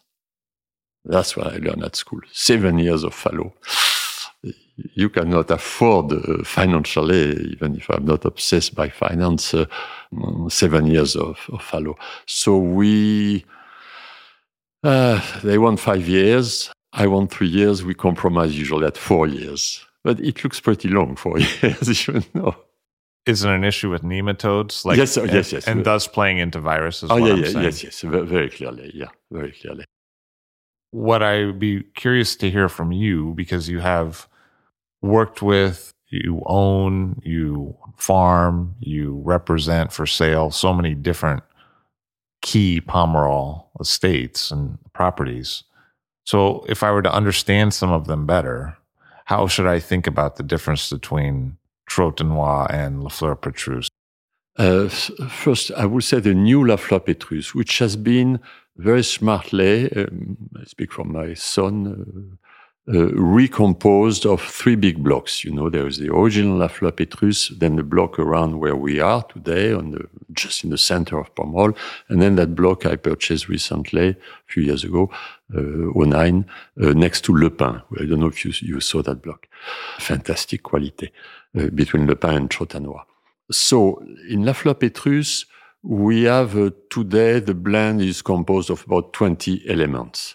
So we have those layers with a lot of finesse typical of the Graves. Trotanoy is much more square. The vineyard itself is a square with four big blocks, a good perfect edge now. It was a little weak in the 80s. Now it's perfect edge and there's half clay, half gravel, which means it's al- almost always successful on any vintage, uh, no advantage to one or to another. That's the success of Trotanoy. But due to that clay, it has a tannic structure. And, and it has the shape of the vineyard. It's a one which is very square when Lafleur Petrus will be round. And uh, we see Trotanoy from here, so we are precisely one third of a mile, very precisely. And, and you see the two wines are so different from each other cultivated precisely in the same uh, way. Fascinating. Yeah. Because you have the same vineyard team. Your team. Same works. vineyard team, absolutely. The same philosophy. Details, as I said, block to block, between blocks and blocks, but the same philosophy. So, if I were to better understand that layout of the Pomerol Plateau, the gravelly parts, the maybe parts that are a little more sandy, from your perspective, because you know I've read the books and I've walked some vineyards, but you've really worked with these properties for decades. So, what are some of the key things I should be keeping in mind? Well, the great wines of Pomerol are produced on the plateau. That's a clear cut, and it's nobody's fault. I mean, it's just a fact. So the three types of soils in Pomerol are gravel, which is most of the plateau, uh, clay, which is mostly Petrus and a few others, and sand. And any vineyard in Pomerol is a combination of those three elements. And depending upon the proportion for each uh, estate, you have variation. You know, I cannot wait for your friend. I know you interviewed him, uh, Masnaghetti, very talented man, uh, very dedicated, uh, who recently produced those fantastic maps of Napa Valley. I mean, what a work. He came to see me uh, let's say 15 years ago, I'm not sure, to do the same thing in Pomerol. and at the time, I was very worried. I was, uh, uh, I thought, oh, the world should not discover that some of the top chateaux of Pomerol, they have a, a block one mile away. So I discouraged him to do that map of Pomerol. Today, I'm encouraging him. I mean, uh, and this is why I made official the fact that Lafleur Petrus has three big blocks, uh, which are all on the plateau of Pomerol, but which are slightly distant from each other. There's nothing wrong uh, about that, as long as you, of course, keep only the best blocks for your final blend. So it, it, it will be fascinating to have his book, and a big surprise it will be for, for many people that applies to any region in Bordeaux. There are very few vineyards which are a single block that's an advantage. And not necessarily because you, you can get a little more complexity if you have, uh, let's say in Pomerol, one block clearly on gravel and one block on clay as well. Sand is a different uh, thing because on sandy soils, the wines may be very charming, very appealing, but they never have the character, which is uh, that uh, typical character of Pomerol. I know you do blending here with your team, and you just described how there's different soil types, even on single properties. Yes. And that they play out in different parcels. And of course, there's vine age. And, but when you sit down to the blending table, and this is also something that comes up at Dominus because you have it divided into different parcels and they go about selecting the blend. No, that's that's a skill set that I don't have, and I've never done that. I've never selected a blend for a finished wine. What would I be thinking about if I were to walk into that room with the team and maybe your son and start to talk about how you should do a blend? Let's say, from my long experience, I have a very clear definition, in my mind at least, of a perfect wine. And for me, the perfect wine does not exist because the perfect wine escapes to human control. And the best wines I had, I tasted in, in my life were uh, wines with mistakes. There is a very talented uh, tester in England named John Armit. John Armit is a, was a great Im- importer in England 20 years ago, very talented man.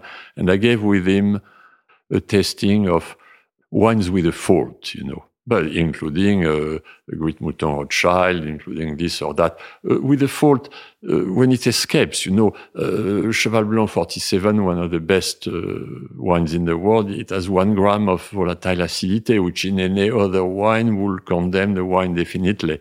So usually when it escapes to human control, and, that's that's maybe even for us and for our team, we are so much in control that I wonder sometimes if an accident cannot be positive. You, you know uh, that old Chinese proverb: "Who can say what is good or bad?" But let, us not run for accidents anyway. We prefer to control. But if there is an accident, sometimes there is that uh, for instance, Dominus 01, which is one of the very best. We had an accident, you know. We lost control at all. The young guy at that time uh, lost a little bit of control. Uh, and then sometimes it gives a touch of, uh, how could I express it? Uh, otherworldly, you would say, yeah, maybe a character which escapes to the definition. So, but sorry, let's forget that. when I could, when I participate to a blend, that's not my regular approach. So, yes, I have the idea of a perfect wine. And a perfect wine it does not exist. When I produced the Petrus 89, I had the feeling on that day that it was almost perfect. Uh, I have had that feeling very rarely in my life. But then I remember teasing Bob Parker with all respect, uh, Bob, uh, don't give me a 100 because I have no margin of progression. Then, you know, and I believe it, you know, mm, 100. What does that mean after all? Yeah. So let's be serious. What do I look for? Of course, the, the ultimate goal is equilibrium, uh, harmony harmony is a, is a key word in our lives. I mean, at least if we want to be happy. Uh, so I don't like to uh, bumpy life myself. Harmony is really what I look for at all levels, and that's what we, we look for in the wine. When the wine is harmonious, uh, it can be harmonious at all levels. A, a, petit chateau can be harmonious sometimes, it gives you pleasure, but uh, there should be no asperity, I should say, no should be harmonious. And besides, class is something which is so so surprising. Uh, wines have class or, or, don't have class. I don't dare to say it's like people, uh, and it's beyond control somewhere. And sometimes uh, uh when I taste so many wines, I say, "Oh wow." This one I didn't expect it. It has a touch of class, a touch of class. It appears. And of course, the great wines have a lot of class, which compensates sometimes the lack of this or that. So we could always do better, but it's fascinating because it's not as uh, blending all the best vats together. You say, okay, that's done. It, does not work like that. Uh, sometimes a little bit of addition of a vat, which at first do not seem uh, qualified to participate to the final blend, uh, will give a, a, touch of complexity.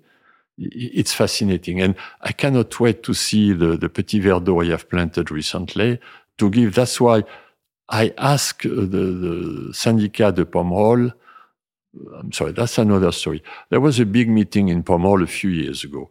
Uh, and uh, during that meeting, somebody said we should adapt to the change of climate. Uh, we should uh, authorize different varietals in Pomerol because of the um, global warming. And one man, one of my friends, said, why don't we, spoke in front of the, the, crowd, uh, the small crowd of Pomerol, why don't we authorize Syrah? Oh, usually I'm very discreet in those meetings. I say, no, way, no Syrah in Pomerol as long as I am here, it will be crazy. We, we, we will lose our, our character, our distinction, we will, Uh, so I said, if you like to, to do something a little original compared to Pomerol, you should authorize Petit Verdot. And they followed me. So uh, Petit Verdot is now written in the authorized varieties of Pomerol. That's very recent, uh, four or five years ago. And uh, of course, I, I, had to apply my, my suggestion. So we began to plant some Petit Verdot. And the first year we produced was uh, 2015, and we had beautiful Petit Verdot.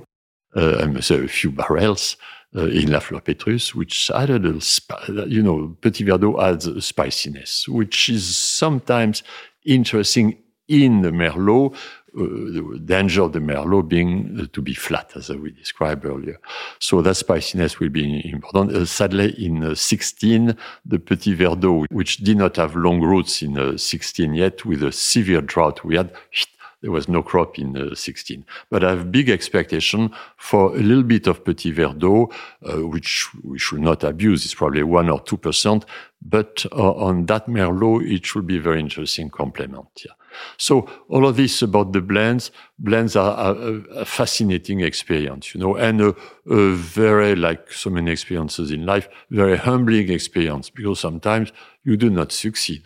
I remember uh, producing the blends of Hosanna, for instance, a tiny estate uh, next door, 10 acres, you know.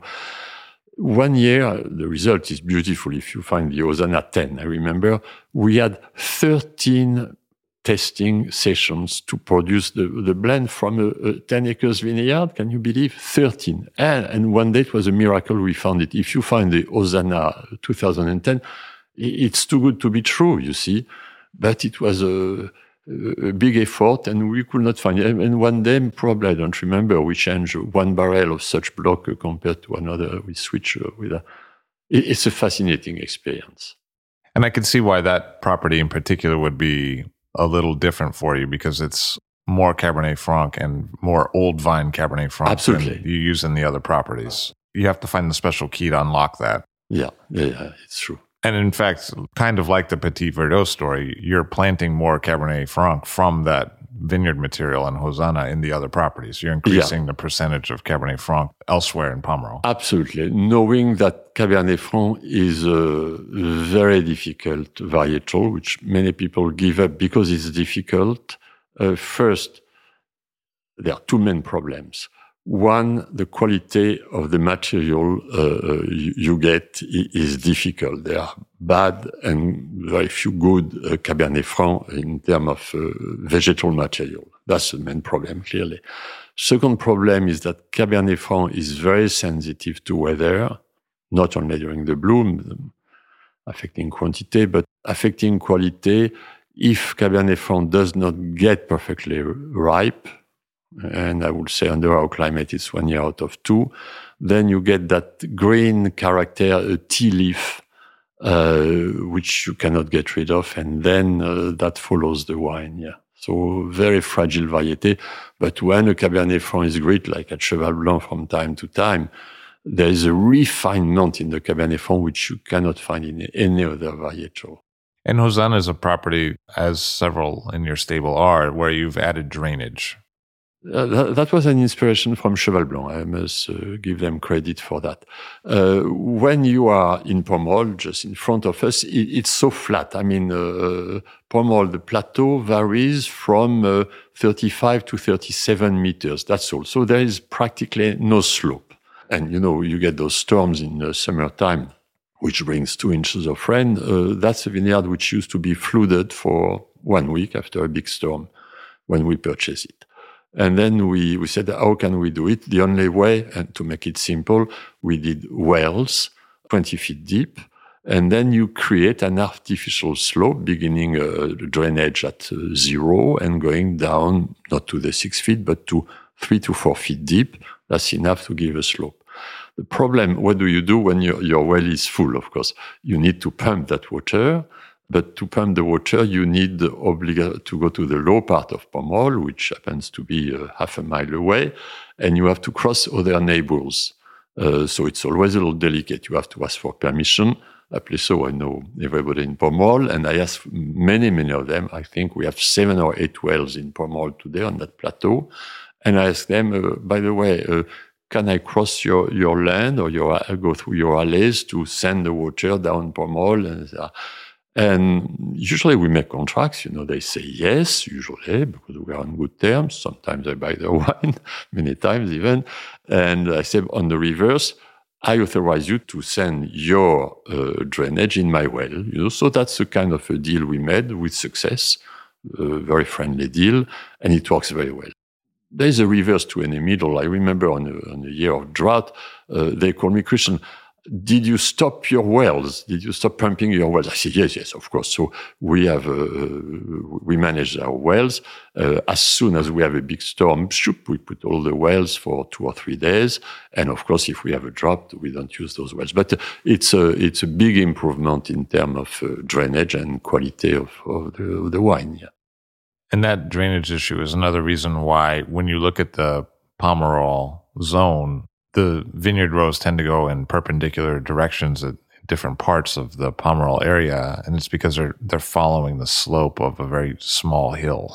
Absolutely. Orientation of rows. Well, that's a long matter. I don't know if we will approach it, uh, including in California. Some vineyards in California uh, plant with uh, 33.4 degree compared to the moon, compared to that. I will not go that far. I listen to those uh, young winemakers who are very sure themselves usually. Uh, that's interesting. But it's a very complex matter. It has to do with the sun, of course, and uh, how to, uh, the slope, uh, the, the, two key factors. Slope, if the slope is strong, there's no choice. I mean, you should, should plant in the sense of the slope.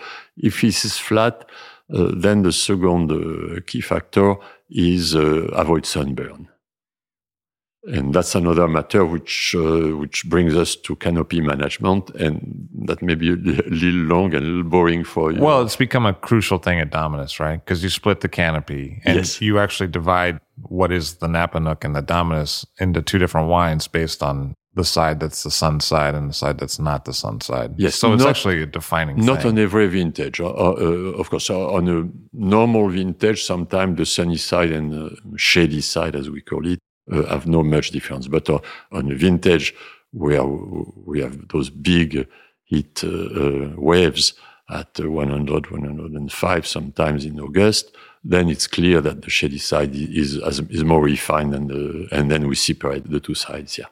So I think that very few people get a chance to really, while they're still in their twenties, run one of the most important properties in the world with all the media attention that that might bring, with all the responsibility within the family that that might bring, and with all the chances to make mistakes on a very scrutinized level that that might bring. But you came in at, at Chateau Petrus in 1970, and what was that experience like for you?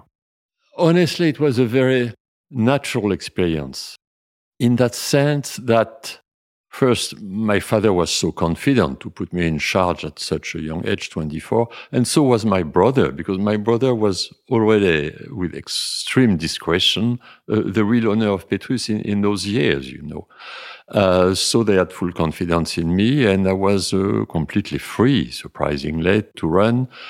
I did it with devotion. I loved it. Uh, I think I did not measure at the time uh, what kind of an honor and responsibility it was. One point important, of course, it was not that famous at the time, you know. It's hard for people to realize. In the mid 70s, we could not sell the wine. I'll give you a perfect example. 75. Of course, we had the severe crisis of 74 before, uh, financial crisis. Uh, we could not sell the wine. I was at Petrus full time and sometimes stopping people on the road to invite them to taste. Uh, I know it looks improbable.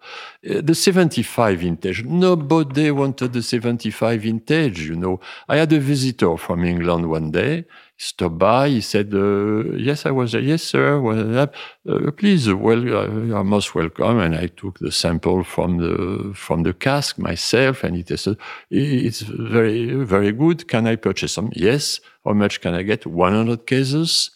And that guy, he bought one a private individual, one hundred cases of Petrus seventy five for forty francs a bottle. I remember that.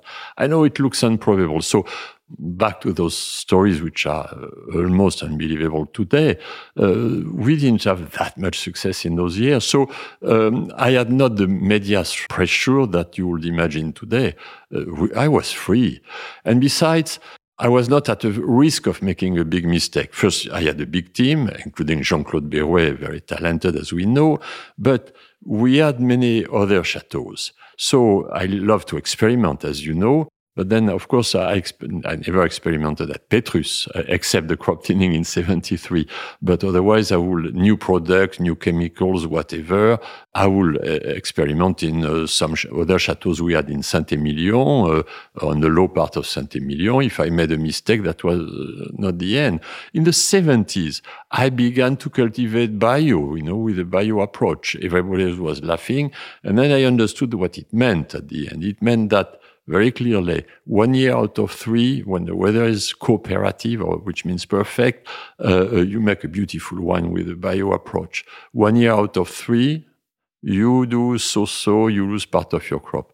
One year out of three, you lose 100% of your crop because the weather is not cooperative. So, so uh, I uh, that was in the 70s, you know, before it became fashionable. So now we don't have a bio approach anymore, but uh, we learned a lot from those experiences and we try to be as uh, respectful of nature as possible. So back to Petrus, maybe to your question, I don't know. You came in at an interesting time. You were young, Berrouet was young, Madame Loubat had passed away. In 61, yeah.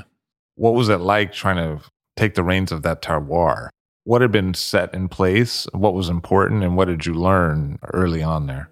In fact, it was uh, natural again. You, you see, uh, sometimes you don't measure your luck except when you lose the things in life.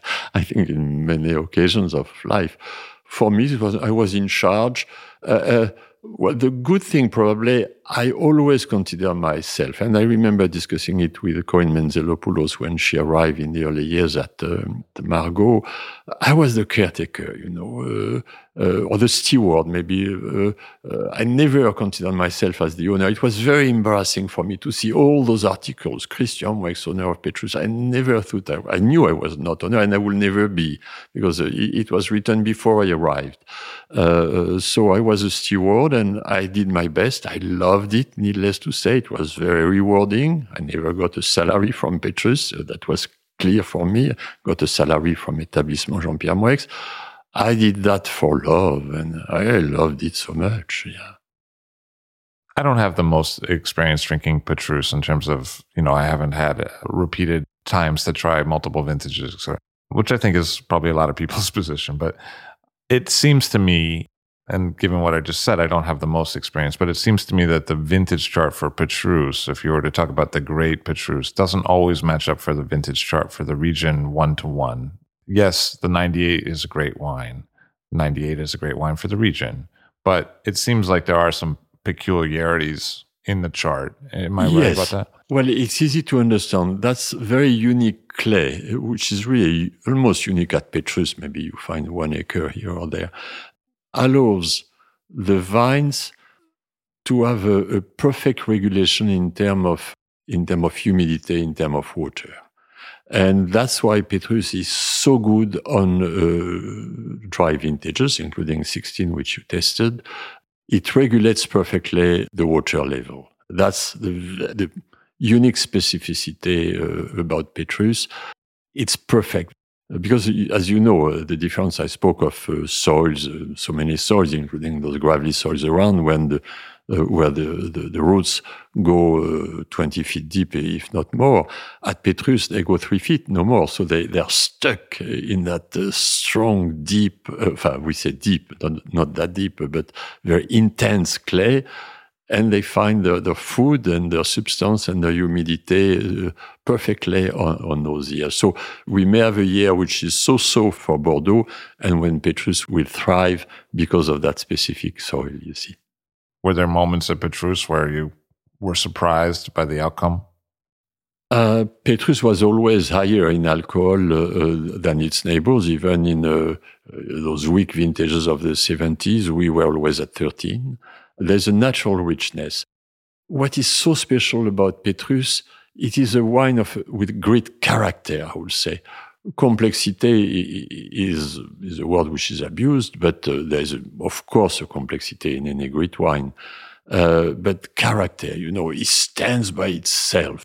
Uh, and it's uh, it would very much be the image of my of my father, even if he was very far from the vineyard in his lifetime. In, in my uh, 40 years, I saw him very rarely at Chateau Petrus himself, uh, but he, he, was like uh, the the the father, not the godfather, but the father uh, above uh, above me, of course, but uh, above the vineyard. his spirit was there, if I, if I dare to say.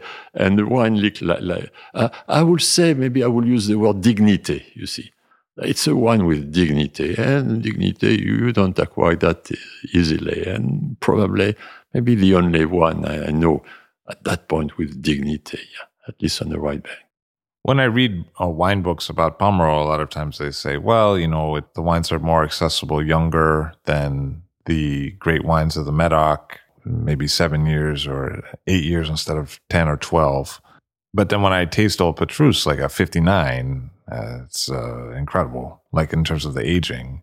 And so, uh, does it age longer than some of the other properties in the region? Is it atypical in its ability to age? I mean, I know there's other structured wines in Pomerol, I know, but it's uh, I said a wine with character.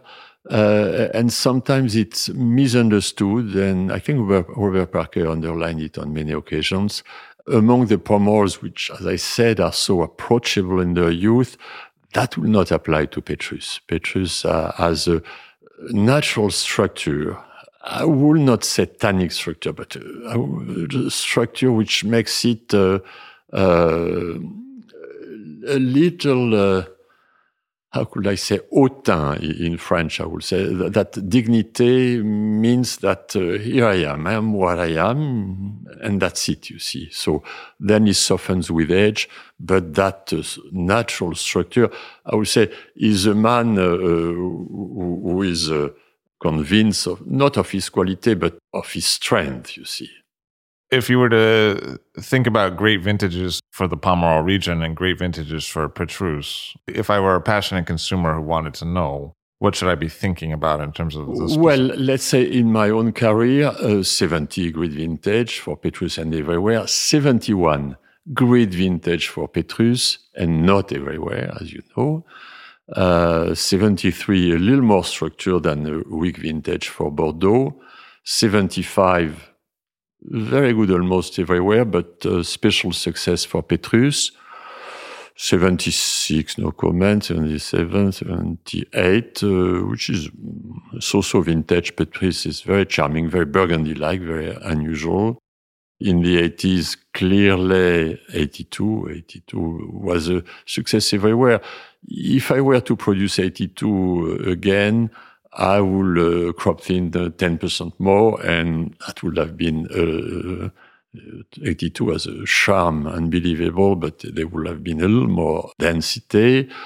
Uh, 85 was really good, 86 so so, 88 um, serious wine, atypical higher acidity, 89 maybe still my preferred vintage 90 beautiful.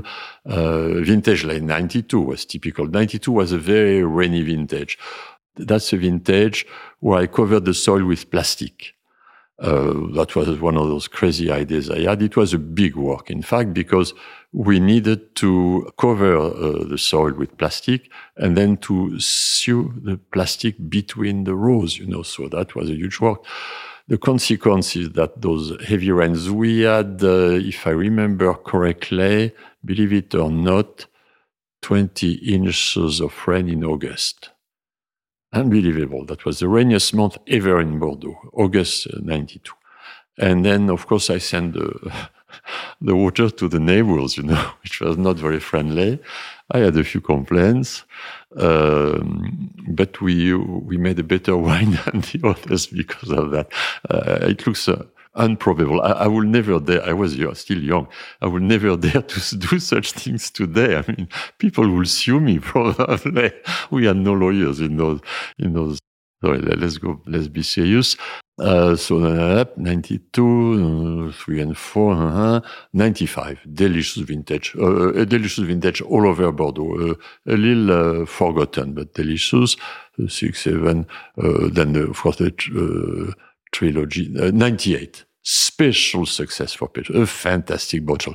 Great for all our wines. I had the La Fleur Petrus 98 uh, last week. Trotanois 98 is very muscular. Petrus uh, uh, 98 is flamboyant. It's due to an anecdote. I don't know. It will be probably too long to say that.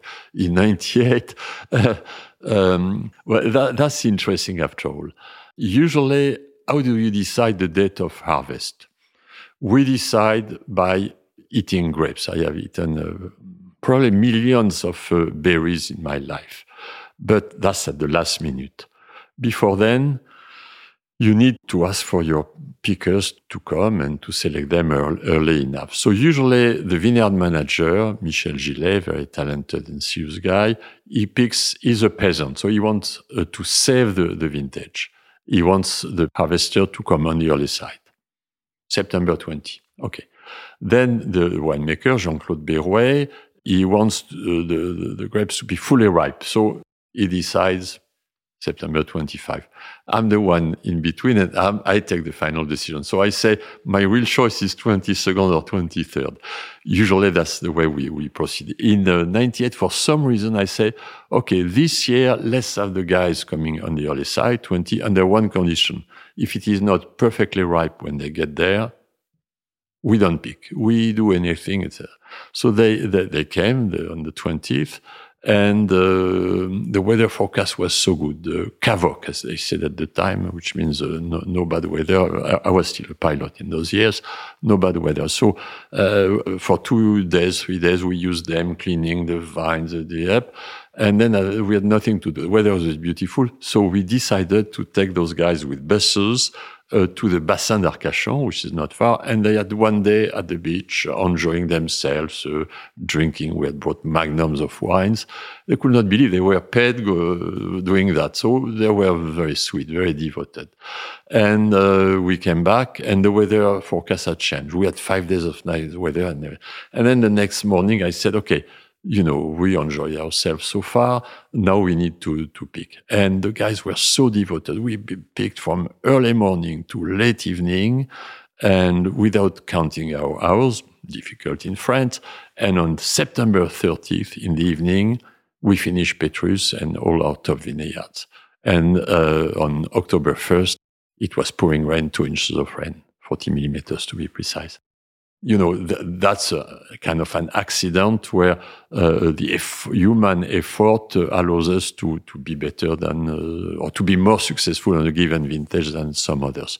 Anyway, 99 good, 2000, uh, 2001 uh, does not showing too well recently.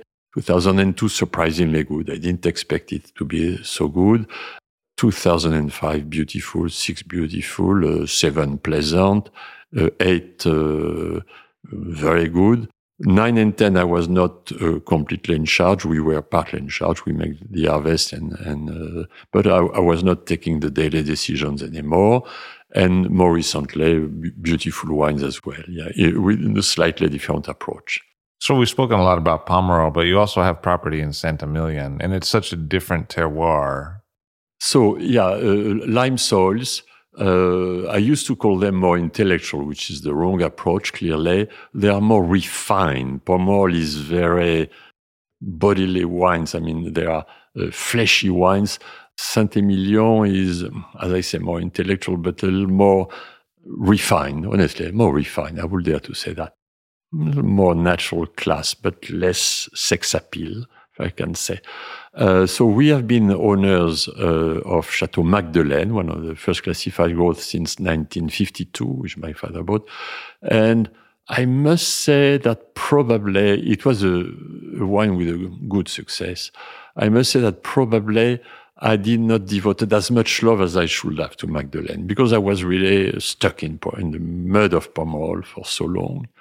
And the result, uh, I'll give you an example, for instance. When we had those pickers, uh, that, that, team, uh, when we finish Pomerol, usually, let's say we finish Pomerol October 5, And Saint-Emilion, the, the gap between Saint-Emilion and Pomerol is at least two weeks usually. Uh, okay, we had the team, so say, oh, let's go and, and tomorrow we pick Saint-Emilion, and whether it was perfectly ripe or not. So that was not very serious on my part.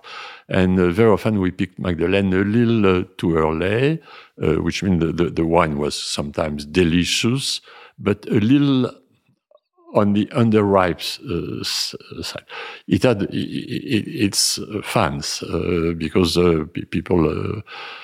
anyway, so that's only when we purchased Chateau Belair next door, fantastic wine with a great history, a little neglected in in, the 70s, 80s, and so on, uh, which used to belong to the Dubois Challon family, owners of Chateau Ausone in the meantime. And of course, Ausone took such a prestige in the 20th century. But before then, the top chateau in uh, Saint-Emilion was Chateau Belair, and I hope to restore it to that status one day.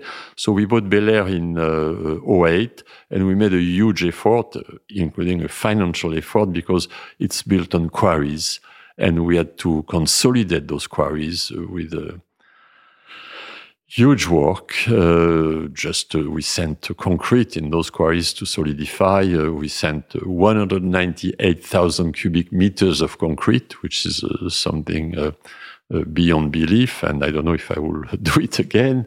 Anyway, we restored that that vineyard forever. I think. Uh, that was the idea of my son. We said uh, those two vineyards are very imbricated, uh, Belair and Magdelaine, and we joined the two vineyards, and now we call them Belair Monange. Monange was the name of my grandmother, uh, which is, after all, is a beautiful name, my angel. So Belair Monange. It will take time. It will take 20 years, but has the potential in terms of terroir to be one of the very top wines of, uh, of Saint-Emilion. And I hope to, to give a run to Ausone my, and my friend Alain Vauthier, if we are both still there, but uh, in a very friendly approach. So uh, there's big expectation. I mean, it, it's uh, it will be my son's uh, effort in the 20 coming years. It's a wine with a lot of complexity. Of course, that mineral character, which is dominant because of the terroir, is a little more less friendly in terms of approach than any wine of Pomerol. But in terms of aging, it's fantastic. You know, I purchased the private cellar of Mrs. Dubois Challon, and we have vintages for Ausone down to 1831 and vintages of Belair down to 1816. And I began to drink uh, those old vintages of the 19th century. My son is very unhappy about that. He says, Dad, this is history. I said, Yeah, you will have your own history, but I like to have those few wines uh, of the 19th century. And I, I drink them on a regular basis. I would say once a month, no more, let's say. But I intend to drink a lot of those wines. Uh, Mrs. Dubois Challon served me once because I, we were very friends together. Uh, the, the 1831 Ausone, the oldest bottle. I still have three, if I remember correctly. Uh, you, you, know, those wines, they speak of history, thinking of 1831. 1816, more than 200 years. I wanted to drink the 1816 last year for 200 years old. And my son said, no, no, dad, you are not allowed to do that. anyway, no, no, this is a wonderful experience. It's very challenging. Uh, it takes time, you know. We need to restore the, the vineyard completely. We are going to build a new winery with Herzog and de Meuron. They were there last week. It's a very exciting project. It's a long-term project. You know, any venture in the wine business in the, is a long time venture. That, that's the key. Well, you, you know, let, let, me tell you the story. The day before I signed uh, Dominus Venture, I had lunch with Andrei Tchelistcheff and Dorothy. And um, I was still young, and I asked uh, Andrei, what will be your best advice? Do you think I have a chance to be successful? You know, oh, the vineyard is very good. Don't worry, Christian, you can go. I have only one advice to give you. And he gave me a little toy, uh, which was two little shoes, plastic shoes, uh, one inch long, and with a, a rubber between them. And you, you, turn that rubber, and then the, the, the shoes, uh, they moved extremely slowly. Uh, and he said, that's the key to your success, Christian. If you move slowly in the wine business, you will be successful. Just to end the story, I gave, of course, the, the kids were young. I gave the, the, that little toy to the kids and it was destroyed in five minutes. Uh, anyway, so that's the secret. And this is why when I see those billionaires arriving in the wine business and they want an overnight success, I'm going to the villa, they get the, the best, is the best winemaker, the best, and I, they make the best of the best wine. That's a joke for me, you know, and usually it ends poorly, but, uh, so it's a long-term venture. I mean, if I could sign uh, for Belair Monange to be uh, uh, great in 20 years, I would sign. Uh, no rush. It cannot be great next year. It will be great in 20 years. What are some of the differences working with a Saint-Emilion terroir like that on the escarpment? Because it's higher up than a lot of Saint-Emilion. Ah, it's much more difficult. Uh, uh, for Molly's flight, it's a piece of cake. Uh, Saint-Emilion, you have slopes, you have uh, the cliff collapses, uh, uh, the rock is uh, sometimes no not as uh, no, no, more than half a foot deep. the soil, I mean, uh, it's much more difficult, much more demanding, much less rewarding. Um, yeah, it, it's uh, more of a long-term venture. Yes, definitely, but we'll make it. But it seems like your dad uh, must have had, a, you know, he must have had some uh, soft spot for it because it was uh, inconvenient in a way for him to have that property, the Magdelaine property. Yeah, well, it was a question of opportunities. So if I restore those uh, quarries of Saint-Emilion, which go beyond Belair, it's only because uh, Saint-Emilion was the first uh, uh village uh, to welcome my family in 1930 when they arrived from uh, my, my, grandparents installed themselves in Saint-Emilion. So I feel that I have a, a debt, you will say, a debt to Saint-Emilion which I will pay in my lifetime. Yeah, including uh, I want to help the town to restore some of the buildings. Yeah. You mentioned Napa and Tchelistcheff and moving slowly, and your second venture in California has come about recently. After uh, you know you've been there since the early '80s, and now you have the Ulysses Winery. And and how did that come about? When I developed uh, Dominus uh, 30 years ago, people considered the, the appellation Yountville as a secondary appellation. It was our fault. I mean, when I arrived at Dominus, there were 11 varietals, you know, uh, and the publicity for Yountville was a fantastic appellation which can grow anything. I don't think it's a good publicity, you know, they, produce white, Chardonnay, Napa Gamay, Johannisberg Riesling, everything, 11 varietals. So that was the worst and uh, then people consider that uh, there was no great wine out of Yountville. I, I, I hope we have proved the, the reverse, but anyway. So uh, I always wondered why is Oakville considered the best appellation, even if in those years Rutherford was considered to be the best. Today it's Oakville, clearly thanks to Bob Mondavi and uh, his fantastic uh, work he has done for Oakville and for Napa Valley. Um, I know the valley rather well because I bike. You know, I bike in the evening. I go, I bike, so uh, I know the valley really well. I bike in the vineyards. I mean, I have a big bike and I bike. And I, I knew that vineyard, uh, which belonged to the Swanson, they were friends. And one day, Clark told me, "Oh, Christian, by the way, I'm going to sell that piece of land, uh, 40 acres. Uh, oh, yeah, yeah, I'm interested. He said, uh, he gave me a price. I said, okay, I purchase it right away. And we did that very fast. And the vineyard, of course, was uh, uh, entirely irrigated. So I, and I had to replace it completely. So I purchased it in 2008 and I had to replant to help the old vines to restore. Uh, and finally, so we, we came out with our first vintage was 12. Uh, good, but not great at all, uh, pleasant, uh, no more.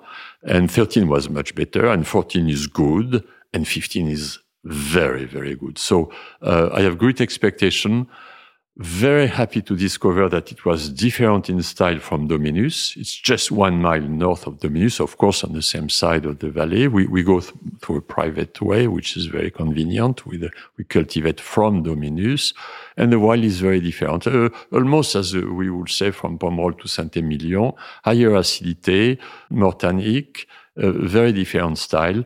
Uh, I cannot wait to see it in uh, five to 10 years when uh, the vineyard will have been completely replanted with top quality. You know, when I sign with my partners in, in that philosophy uh, called approach, uh, which I described earlier, uh, the third sentence after no acidification and no irrigation was, I need 20 years to produce a good wine. And uh, uh, I admire my partners. I mean, you know, many Americans who will go with a young man who says, I need 20 years. Gosh, I'm so grateful to them for their confidence. For Ulysses, I need 10 years because I, I, I made all the mistakes at Dominus. Uh, I have the right staff, uh, perfect people, wonderful people. I have the right stuff in terms of vegetable. Uh, so we know exactly what to plant where, uh, the rootstock, uh, which a little bit of PV, a little bit of Cabernet Franc, uh, so it will go much faster. 10 years. Beginning uh, 2018, we'll have Great Ulysses, and that will be a competition within ourselves, which we love, you know, uh, because it's, uh, even if it is the same team, competition for us between Trotanoy and La Petrus is fascinating. Some people prefer Trotanoy, some people La Petrus. I'm sure it will be the same between Dominus and Ulysses in a few years, yeah. We were very lucky to find the name Ulysses, which was used by a small winery in Washington state. So we, we bought the name and I love the name Ulysses. And for me, at my age, sometimes I say it's my last journey, but uh, never knows. Yeah. Like Odysseus, Christian Moueix has come home. Thank you very much for being here today. Thank you so much, Levi. It was such a pleasure. Christian Moueix of establishment Jean Pierre Moueix in the right bank of Bordeaux, and also Dominus and Ulysses in the Napa Valley. I'll Drink to That is hosted and produced by myself, Levi Dalton. Erin Scala has contributed original pieces. Editorial assistance has been provided by Bill Kimsey. The show music was performed and composed by Rob Moose and Thomas Bartlett. Show artwork by Alicia Tenoyan. T shirts, sweatshirts, coffee mugs, and so much more, including show stickers, notebooks, and even gift wrap, are available for sale if you check the show website, illdrinktothatpod.com. That's I L L drinktothatpod.com, which is the same place you'd go to sign up for our email list or to make one of the crucially important donations that help keep this show operating. You can donate from anywhere using PayPal or Stripe on the show website. Remember to hit subscribe or to follow this show in your favorite podcast app, please. That's super important to see every episode. And thank you for listening.